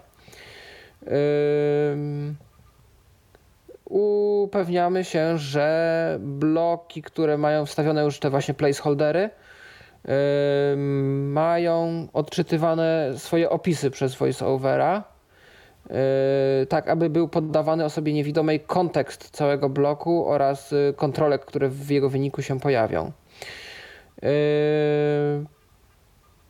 Po usprawniono komunikat, kiedy zapisujemy szablon, raczej wersję roboczą jakiegoś bloku, to usłyszymy od teraz, że wersja robocza została zapisana, a nie po prostu zapisano, czyli komunikat jest dłuższy. W edytorze stron, w Site Editor, w tym komponencie dodano etykiety tekstowe dla przycisku. A, i jest to, jest to opcja, okazuje się, która sprawia, że przyciski interfejsu będą miały etykietki tekstowe, a nie ikonki. I też przyciski zapisywanie jako oczekujący lub zapisywanie jako szablon, jako draft, jako wersję roboczą. Mają też usprawnione etykietki, żeby się nie myliły. Też jest poprawka. Tak, że jeżeli użytkownik na przykład w formularzu podczas edytowania tagów pozostawi jakąś sekcję pustą, jest tylko i wyłącznie kolor wizu, wizualne zaznaczanie, że jest błąd, a nie było nic dla screen readerów. Teraz już to zostało naprawione. Teraz naprawiono też działanie paska narzędziowego na iOSie. tak, y, że mm, teraz link do otwierania nowego paska narzędziowego jest już odczytywany jak należy. I też y, są poprawki, jeśli chodzi o Arię. Tu już y, bardzo techniczne opisy. Myślę, że warto się z nimi każdemu w swoim zakresie zapoznać. Ja mam tylko taką cichą nadzieję, że y, mhm. nie zostanie zarzucony rozwój tej, y, a właściwie nie zostanie zarzucone utrzymywanie tej wtyczki Classic Editor, bo powiem szczerze, ja próbowałem y, bawić się Gutenbergiem, ale jakoś nie przypadł mi on do gustu i w ogóle jakoś do mnie nie, nie przemawia ta idea tworzenia artykułu na bloga w blokach, bo ja zdaję sobie sprawę, że wizualnie to może być bardzo bardzo fajne rozwiązanie, bo osoba widząca może sobie to przesuwać, gdzieś tam może tym manipulować. Natomiast e, dla nas mam wrażenie, że okej, okay, to fajnie, że to będzie dostępne, bo e, będziemy mogli tworzyć e, artykuły w takich miejscach, gdzie nie będziemy mogli sobie tego zmienić, gdzie nie będziemy mogli sobie przełączyć tego edytora na klasyczny WordPressowy edytor, który wszyscy od lat znają. Natomiast mam wrażenie, że to zawsze będzie takie mm, taka wartość dodana i taka trochę proteza. No chyba, że kiedyś rzeczywiście ktoś mnie wyprowadzi y, z tego błędu. Y, ja jestem bardzo ciekaw. Mm, wśród naszych słuchaczy myślę, że są użytkownicy WordPressa. Pewnie nie jedna osoba pisze więcej y, niż ja, więc jeżeli ktoś ma jakieś pozytywne doświadczenia z Gutenbergiem, to piszcie śmiało, polemizujcie, czekam. No też tutaj jeszcze doczytuję, że właśnie mają być usprawnienia, jak chodzi o y, nawigację po różnych blokach nawigacyjnych, po widokach list, które są bardzo ważne w tym edytorze blokowym. Ma to wszystko ogólnie lepiej działać yy, ze screenreaderami, więc jestem bardzo ciekaw, czy właśnie ten WordPress 6.0 to jest już używalne, czy to jest właśnie dalej tylko i wyłącznie y, proteza. Yy, też yy,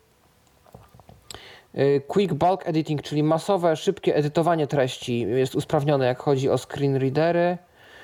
Y, też jeżeli na przykład wrzucamy obrazki i wrzucamy obrazki w wersji przyciętej, y, to wszystkie właściwości, czyli opis obrazka, opis alternatywny, podpis i tak dalej zostaną zachowane, więc już nie powinny zostać no właśnie wyrzucone te te właściwości. I też znaczy, poprawki... jeżeli wrzucamy mhm. gdzieś tam w innym rozmiarze, bo WordPress tak. chyba domyślnie ma te trzy rozmiary obrazków. Mhm. Tam duży, Dokładnie. mały, średni. Tak. No i usprawnienia też w dostępności tych domyślnych y, motywów, które mamy w WordPressie, więc no poprawek jest dużo i ja jestem ciekaw, czy, czy ktoś z Was ma z tym jakieś doświadczenia. A nuż, coś się podzielicie. I to chyba wszystkie I tak, wieści to chyba wszystkie wieści Tyflo. Tyflo. To w takim razie przenosimy się do mm, do czego? Do mm, no do pozostałych newsów, które mogą się nam przydać, ale mniej takiej tyflologiczne, czyli do technikalów no, bardziej ogólnych. I może zaczniemy od wiadomości Michała, żeby Paweł sobie troszkę odpoczął. On pewnie. Czyli Niter co to jest, o co chodzi? E, już mówię, e, tak jak w zajawce tych naszych dzisiejszych e, informacji powiedziałem, że to mm, jest Twitter bez Twittera. Chyba Niter nawet się wymawia, nazwę tego serwisu, Nitter w każdym razie.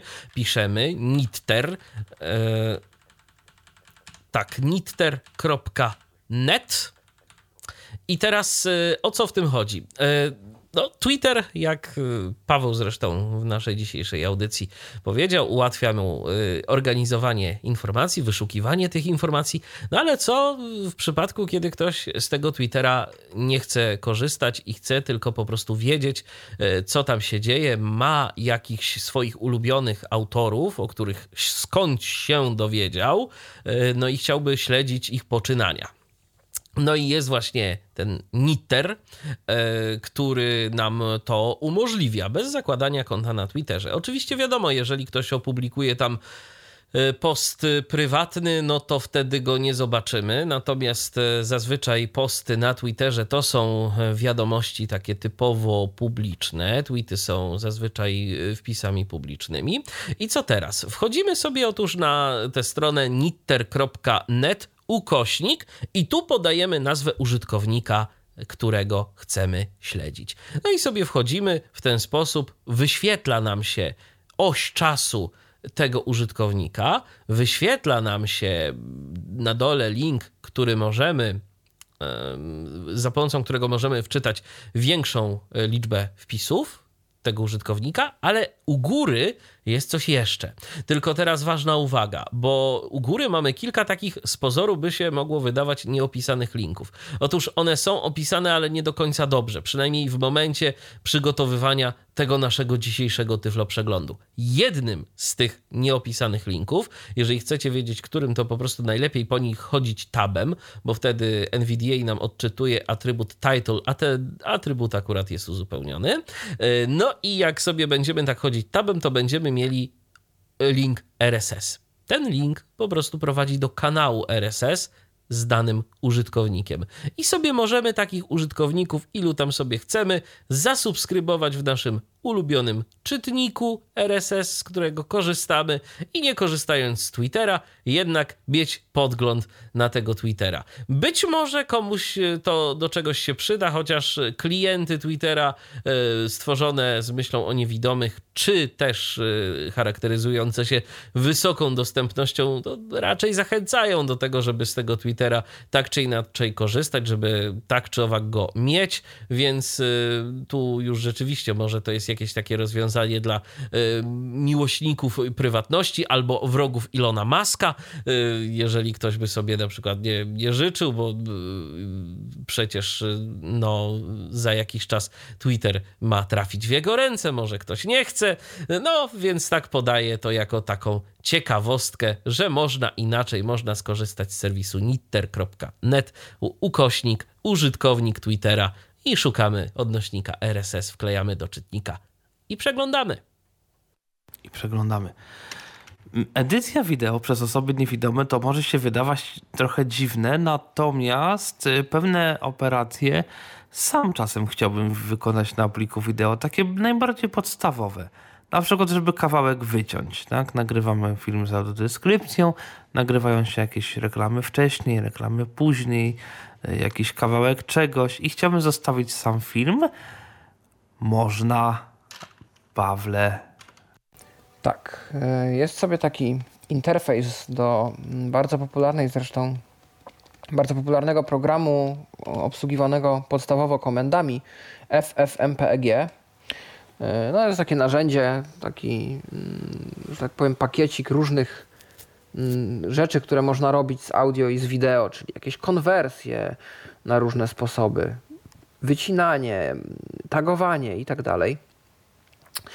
I no wiadomo, no, komendy do tego są różne, ale kto by je pamiętał i kto by wszystkie jakieś tam nie wiedział, zwłaszcza, że to jest bardzo skomplikowana składnia i często to po prostu no, nie działa jak trzeba, bo trzeba się naszukać w internecie, żeby to poprawnie wykorzystać.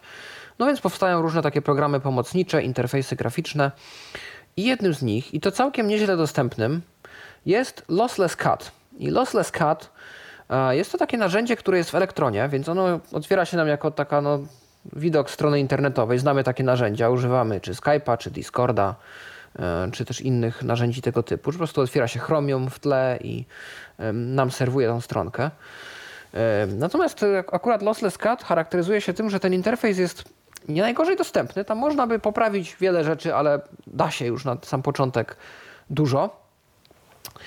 I co można tu robić? No można robić można wiele rzeczy, bo tak naprawdę wiele zależy od tego, co my chcemy robić. Podstawowo on powstał do tego, żeby przycinać firmy, filmy i dźwięk w bezstratnej jakości, czyli nie, że on coś tam konwertuje w locie i potem przetwarza i robi jakąś resyntezę i rekonwersję, tylko że on nie tracąc na jakości tnie po prostu to wideo. E, natomiast tam jest też opcja tagowania, jakiegoś łączenia, czegoś tam, dorzucania i wyodrębniania ścieżek audio, napisów i tak dalej. Więc tu można naprawdę robić najróżniejsze rzeczy. E, I to, co mówiłeś, Tomku, czyli przycinanie filmów, bo czasem my nawet prywatnie kręcimy sobie jakiś filmik i chcemy na przykład, nie wiem, wyciąć z niego jakiś tam fragment i go gdzieś tam udostępnić dalej, albo... Albo wyciąć chociażby jak nam się voiceover odzywa, czy inny czytnik tak. ekranu, początek, koniec, tak po prostu go przyciąć, mhm. żeby to ładnie wyglądało. Tak, no albo właśnie te reklamy, o których Tomek mówił, albo yy, na przykład jak już mamy ten film nagrany i oficjaliśmy reklamy, to na przykład niepotrzebny nam jest obraz, chcemy wyciągnąć sobie sam dźwięk, i to ten z audiodeskrypcją, więc jeżeli kojarzycie, jak działają e, różne programy typu DVB Viewer, że tam można nagrać sobie cały plik tak zwany TS, który rejestruje no de facto cały, całe te dane, które przesyłane są nam, czy z satelity, czy z dostawcy kablowego, czy naziemnego, z naziemnej telewizji, yy, gdzie są wszystkie ścieżki dźwiękowe, wszystkie napisy, E, program telewizyjny i tak dalej, to EPG tak zwane. Jeżeli chcemy z tego wyciągnąć samą ścieżkę z deskrypcją, można. E, można też, i tutaj to jest funkcja, która zwłaszcza no, mi się przydaje i z której wy też pośrednio macie korzyści, bo można e, te segmenty, bo w tym programie tniemy audio czy wideo na segmenty, podpisywać i te podpisane segmenty eksportują się jako rozdziały które wy później macie w waszych ulubionych programach do podcastów e, i z których możecie, dzięki którym możecie nawigować między e, no, różnymi kwestiami, o których tu mówimy. E, wcześniej, żeby robić te rozdziały, musiałem korzystać z takiego skryptu w Pythonie, który wymagał, żebym ja spisywał te znaczniki czasu ręcznie do pliku tekstowego. To było dość męczące, bo musiałem je wyczytać z Fubara, spisać do pliku i, i dopiero wpisać tytuł. A tutaj mogę sobie po prostu mm, te znaczniki wstawiać w miarę jak słucham. E, leci sobie podcast, ja naciskam jeden skrót, potem naciskam drugi skrót, robię podpis. No i następnie e, powiem, już mam gotowe znaczniki. E, jak to działa? Otwieramy program, naciskamy Ctrl O, e, wybieramy sobie wtedy plik. E, plik się nam ładuje. Spacją włączamy jego odtwarzanie. W trybie formularzy oczywiście, czyli insert spacja w NVDA obowiązkowo. Lewo, prawo przewija o um, chyba 5 sekund i to można też w ustawieniach skonfigurować o ile to jest. Um, lewo, prawo przewija o chyba klatkę filmu, a alt lewo prawo przewija o 1% w obecnym widoku. Nie, to alt lewo prawo jest po klatkach, a kontrol lewo prawo jest po procentach. 1% e, i tutaj te procenty określa zoom, jak bardzo projekt jest zoomowany, trochę jak w edytorach audio. Kontrol góra-dół możemy tym zoomem sterować. Oczywiście jest też regulacja głośności. Klawiszami I i O robimy początek odpowiednio i koniec zaznaczenia literami I oraz O. Jeżeli chcemy pozbyć się jakiegoś tam drobnego fragmentu, który chcemy gdzieś tam zaznaczyć i nie wiem, usunąć go.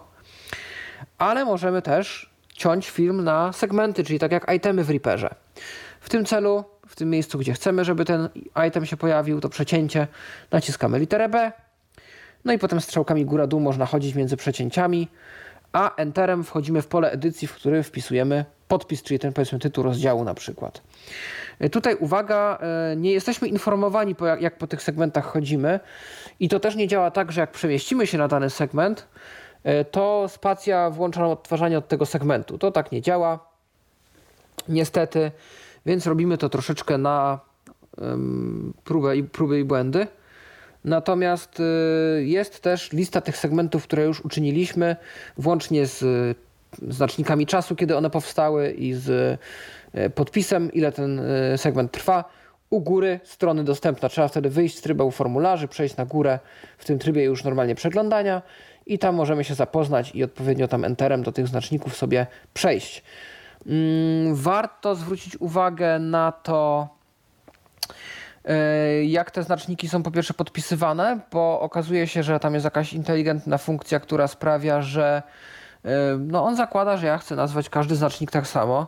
Na przykład, nie wiem, rozdział 1, rozdział 2, rozdział 3.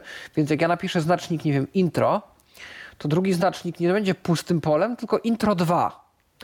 No i potem jak się to nawet usunie, to on to przesuwa jakoś i mi się już zdarzyło, może widzieliście w ostatnim Tyflo przeglądzie, że przynajmniej w podcatcherach, w programach do podcastów, wiele z tych znaczników miało na końcu cyfrę 1. No to był efekt uboczny niestety tego, jak ta funkcja na ten moment działa. Trzeba pamiętać i świadomie te cyfry z każdego tytułu rozdziału później pousuwać. E, warto też zobaczyć, w jakim trybie e, u góry też strony pod chyba listą rozdziałów jest przełącznik, bo on może być w trybie e, zachowania rozdziałów tylko, czyli tniemy na segmenty i zapisujemy jako jeden plik z rozdziałami, ale jak nie, nie przyuważymy sobie tego, to on będzie włączony w tryb eksportowania każdego rozdziału do osobnego pliku. I ja tak zrobiłem, miałem to źle niestety ustawione. Program jest po angielsku swoją drogą. Jest opcja tłumaczenia na polski i tym można by się w przyszłości zająć. Natomiast na ten moment jest po angielsku. I niestety mi się to raz przełączyło i w efekcie zamiast zrobić mi jedną MP3 z rozdziałami, program wypluł mi 20 chyba 4 pliki, mm, każdy rozdział Tyflo przeglądu osobno. Więc tu warto sobie przyuważyć, jaki tryb mamy ustawiony. E, segmenty, gdybyśmy chcieli rzeczywiście przycinać film, na przykład usunąć reklamy e, z filmu, jeżeli chcemy segmenty usuwać, to robimy to klawiszem backspace. I wtedy taki już pocięty film można zapisać oczywiście jako jeden plik wynikowy. E, mamy też opcję eksportu rozdziałów do plików różnych CSV albo w takim formacie jak, jak lubi YouTube, czyli znacznik, spacja, tytuł. E, w takim formacie ląduje to na naszej stronie tyflopodcast.net. E, tak, żebyście mogli w komentarzu, który Michał publikuje, klikać bezpośrednio w te znaczniki, e, no i mieć już dostęp do tych naszych rozdziałów bezpośrednio. Więc gdybyście chcieli kiedyś jakieś własne materiały na swój użytek albo innych ciąć i tagować rozdziałami, no to możecie to robić właśnie lossless cutem. Jeżeli chcielibyście usuwać reklamy z filmów lub je przycinać filmy, możecie to robić lossless cutem. Jeżeli chcielibyście wyciągać lub może też dodawać nowe ścieżki, na przykład ścieżkę deskrypcyjną do filmu, aczkolwiek tu chyba są trochę bardziej eleganckie narzędzia, możecie to robić lossless cutem. Różne operacje takie postprodukcyjne na audio, na wideo możecie prawdopodobnie zrobić lossless cutem. Sprawdźcie sobie tą aplikację, link będzie podany w komentarzu. Mm, jest to link do GitHuba. Z GitHuba pobierzecie zawsze najnowszą wersję e, na Windowsa. Aplikacja jest też dostępna na Maca i na Linuxa i tam również jest e, dostępna. Przy czym w Linuxie trzeba zastosować jakąś osobną flagę, mm, ale to na Linuxie wy już wiecie którą, e, żeby mm, dostępność Chromium się uaktywniła. E, aplikacja jest też, co ciekawe, dostępna w sklepie Microsoftu, natomiast wersja w sklepie Microsoftu kosztuje 92 zł, więc chyba warto przejść na tego GitHuba i z tego GitHuba sobie tą najnowszą wersję pobrać. Ja jestem ciekaw, do czego Wy będziecie używać tego programu. Dajcie nam znać e, w komentarzach albo pisząc, dzwoniąc do nas. I teraz chyba w takim razie pola na mój news dotyczący Telegrama. Troszkę moim zdaniem znaczy moim zdaniem, może Gwen trochę to inaczej mm, zatytułować. Może nie, że prawdopodobnie pojawi się, tylko możliwe, że pojawi się wersja premium Telegrama, bo to jest na razie trochę spekulacja, która bazuje na kodzie źródłowym Telegrama, w którym odkryto, że takie mechanizmy są. Co w tej wersji premium miałoby się ewentualnie znajdować? W zasadzie niewiele wiemy. Jest napisane, że w Telegramie premium można odblokowywać sobie naklejki premium, bardzo dla nas przydatne, e, dodatkowe reakcje, również dla nas wielce przydatne i więcej. Czymkolwiek jest więcej. Upatruję w tym coś możliwie dla nas przydatnego, w tym więcej. No, ewentualnie tak, ale zobaczymy, jak to będzie wyglądało i czy w ogóle to będzie wyglądało. I to taki drobny newsik jest w zasadzie ode mnie. Jest artykuł na hmm, portalu Telepolis, y, który to bardziej opisuje. Mówię o tym głównie dlatego, że hmm, niektóre portale mogą zacząć pisać, że Telegram będzie płatny. I to niekoniecznie musi być prawda.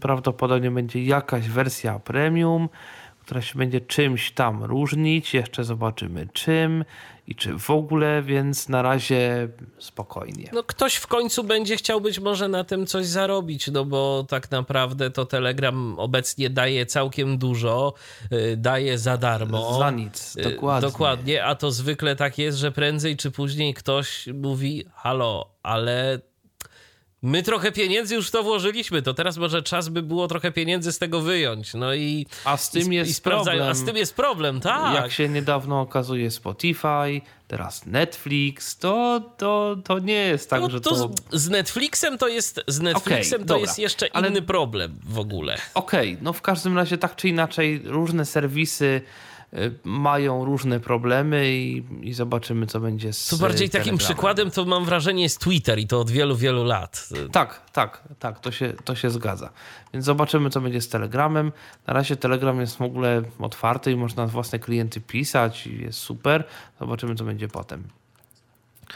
No dobra, Michale, jak to profesjonalnie powiedzieć? A to jest bardzo ciekawy y, serwis internetowy. On y, podejrzewam, że może być rozwijany i y, ktoś by się w zasadzie mógł zapytać, ale po co w ogóle coś takiego? No słuchajcie, w dzisiejszych czasach, kiedy pracuje się zdalnie, to ja powiem szczerze, że z prawdziwą przyjemnością będę miał tę listę pod ręką, zwłaszcza kiedy, a zdarza mi się od czasu do czasu, yy, będę musiał korespondować z kimś po angielsku.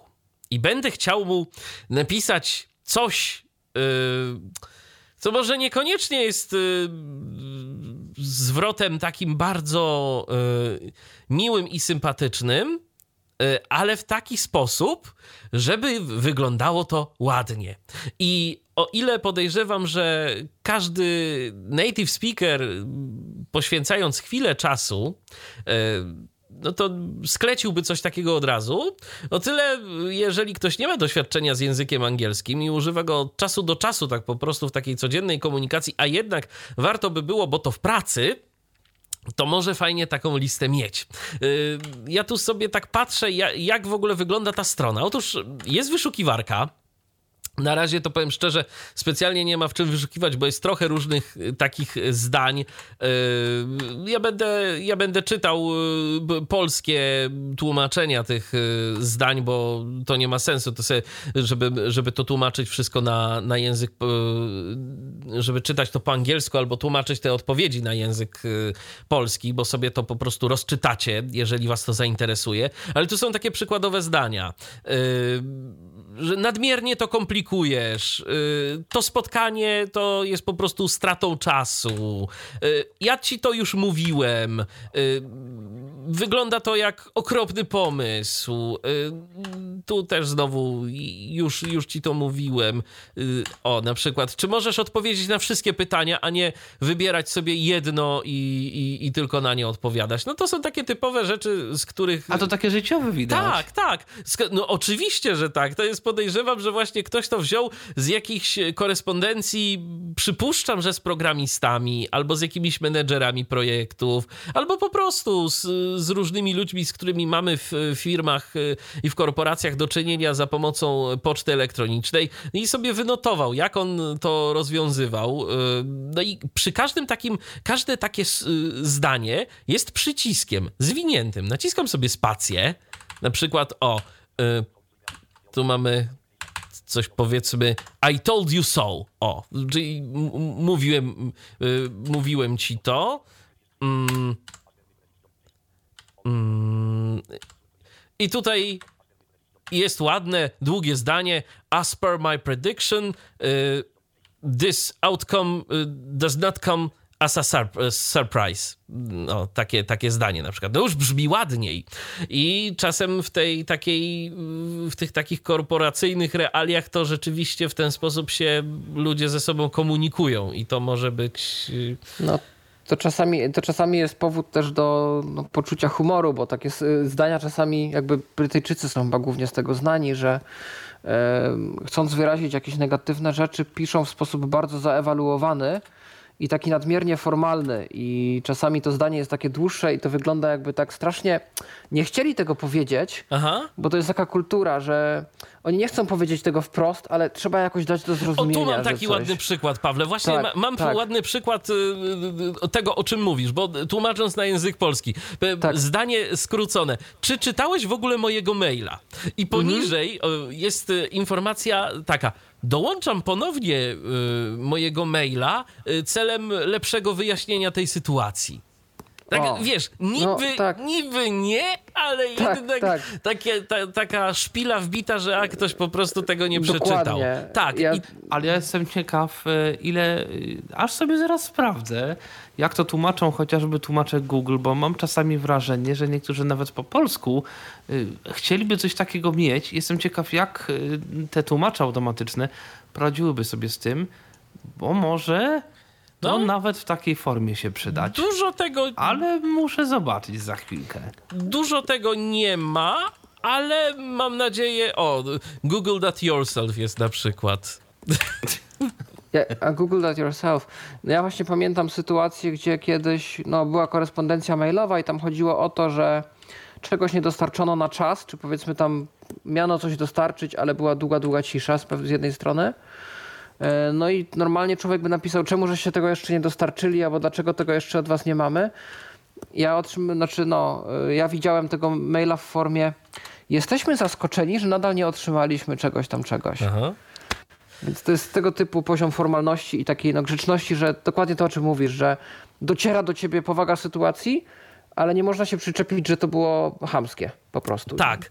I, Tak. I, to jest, I to jest rzeczywiście, oczywiście, ja zapraszam serdecznie do odwiedzenia tej strony i, i mam nadzieję, że Wam się to e, do czegoś przyda. How to professionally say e, i no i właśnie drugi człon tej domeny jest straszny do wymówienia. akashrajpurohit.com więc może poczekajcie lepiej na e, Tyflo przegląd w, na naszej stronie, kiedy umieścimy i tam będzie ten link, na pewno on będzie i będzie sobie można to przeglądać, no i będzie po prostu, e, będzie, będziecie mogli sobie z tego skorzystać. No i ostatni news, który jest zapisany w notatkach, ale na pewno nie ostatni, który będziemy dla Was mieli, dotyczy.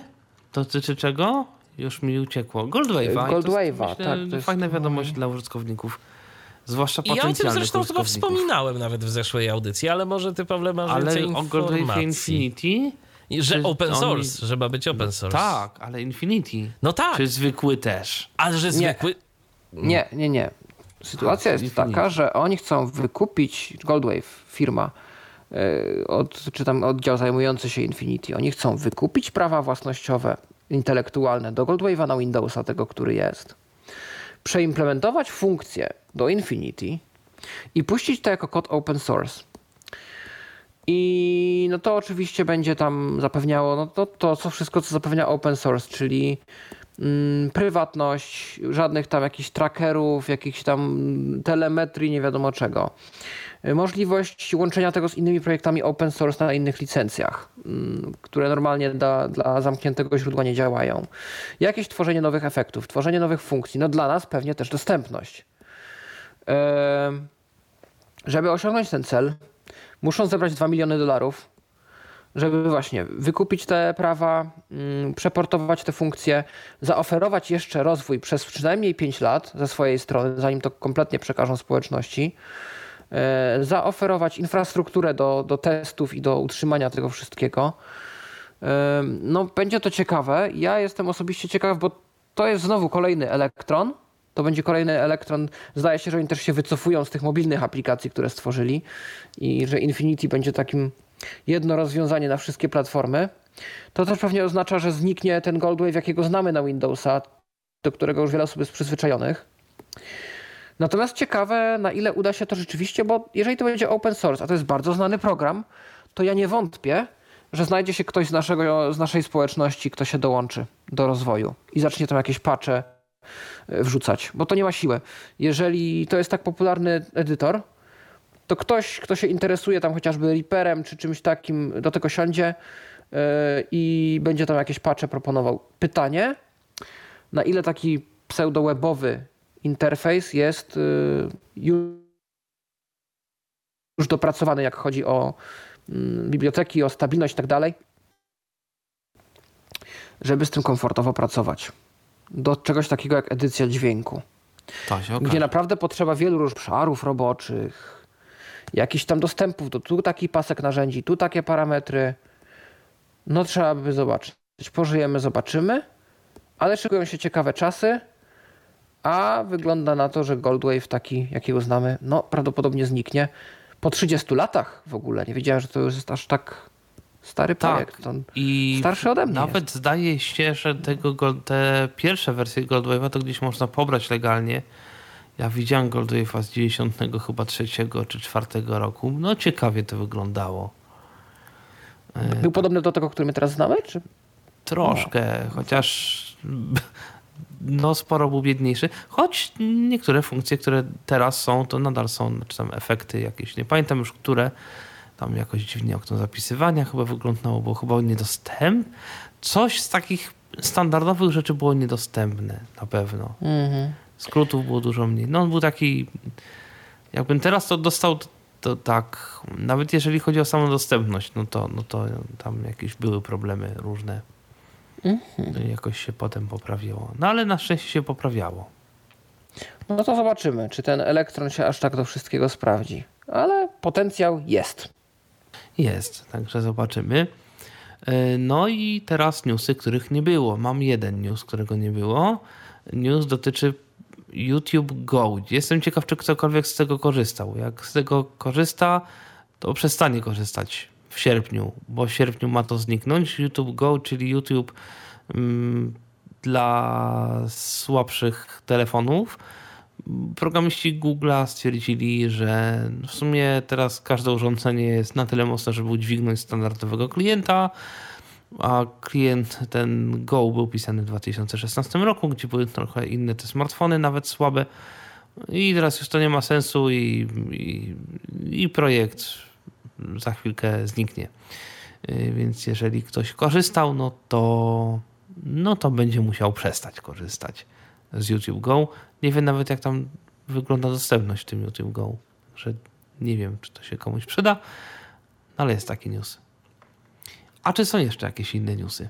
Ja znalazłem informacje, y, bo o to były pytania swego czasu y, o iPhony w plusie.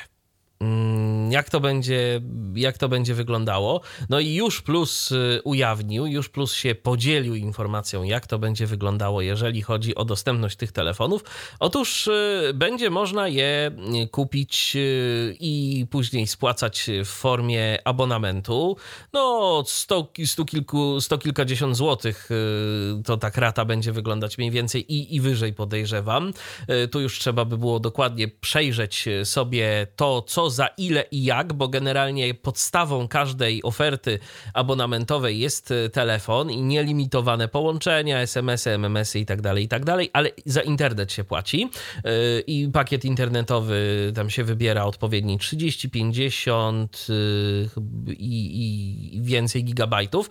Jest tam kilka paczek, które sobie możemy wybrać, natomiast całą ciekawą ofertą i ciekawą rzeczą, która może zainteresować e, użytkowników, e, to jest to, jak e, wygląda konstrukcja tej umowy. Otóż umowę zawieramy na 3 lata, natomiast po 24 miesiącach, czyli po dwóch latach, możemy zdecydować, co chcemy zrobić. I tak, albo przedłużyć tę umowę, mm, wymieniając telefon na nowy, na nowego iPhone'a. I w tym momencie no, zawieramy kolejną umowę na kolejne 3 lata, i po dwóch latach następnych znowu możemy sobie wymienić tego iPhone'a. Y, Przy czym y, warunek jest taki, że i tu plus sobie zastrzega, że telefon musi być sprawny. To znaczy, on może mieć jakieś y, ślad- ślady użytkowania, natomiast no, to nie może być, nie możemy im oddać telefonu rozbitego, jakiegoś zepsutego, rzeczywiście, który po prostu nie będzie działał, no bo oni nam tego nie przyjmą po tych 24 miesiącach.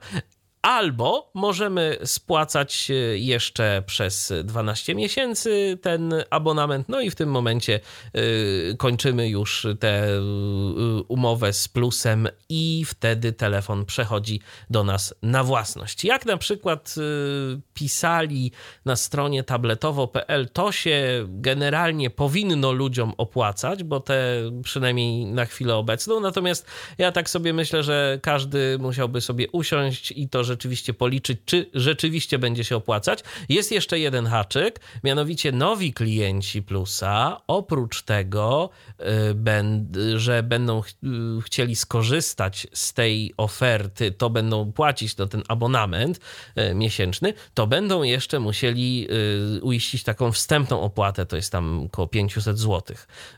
Użytkownicy Plusa, którzy będą chcieli przejść na tę ofertę, będą to mogli uczynić bez konieczności uiszczania tej opłaty. Także no cieszy, powiem szczerze, że operator jakiś przygotował coś dla swoich stałych klientów, co jest na warunkach lepszych niż dla nowych, bo to się zwykle rzadko zdarza. Tak ale, jest. ale miło, że tu jednak e, postąpiono inaczej. No i cieszy mnie, powiem szczerze, jako użytkownika sieci Plus, e, to, że w końcu ten operator jakoś zaczyna e, nawiązywać tę współpracę z Apple i że w końcu no, zaczyna to jakoś działać. Przede wszystkim no, ta konfiguracja konfiguracja y, MMS-ów y, i hotspota zaczyna być wczytywana automatycznie. Y, dostajemy to, no jeszcze z Volte tam są jakieś problemy i to, i to nie działa, no ale już zaczyna być lepiej i miejmy nadzieję, że w końcu ten operator dostrzeże, że faktycznie telefony Apple no, istnieją. No, skoro chce je sprzedawać, to chyba w końcu dostrzegł. No, miejmy nadzieję. Na stronie plus.pl ukośnik Ipchone mm, macie tam informacje dostępną, powiedziałbym tak sobie, bo tam jest sporo tych przycisków, sobie to wybieramy, nie do końca wiemy, czy coś nam się zaznaczyło, czy nie, bo tam wybieramy sobie model telefonu, wybieramy sobie tam później abonament, a jeszcze ubezpieczenie, tam chyba 20 zł możemy sobie wybrać y, ubezpieczenie tego telefonu płatne, 20 zł co miesiąc, także to jakoś tak było. Więc najlepiej się po prostu dopytać, ile to koniec końców będzie was kosztować, jeżeli was to zainteresowało, no to po prostu usiąść przy przeliczyć, co się bardziej opłaca. I tyle. No właśnie, i pytanie, czy tyle? Chyba tyle. W takim razie dzisiaj znowu, tak jak w zeszłym tygodniu, w składzie mocno krojonym. Mimo to udało się parę newsów zebrać, co cieszy. No i co? Chyba do usłyszenia w przyszłym, miejmy nadzieję, w przyszłym tygodniu w kolejnym Tyflo Przeglądzie. Do usłyszenia. Do usłyszenia. Był to Tyflo Podcast. Pierwszy polski podcast dla niewidomych i słabowidzących. Program współfinansowany ze środków Państwowego Funduszu Rehabilitacji Osób Niepełnosprawnych.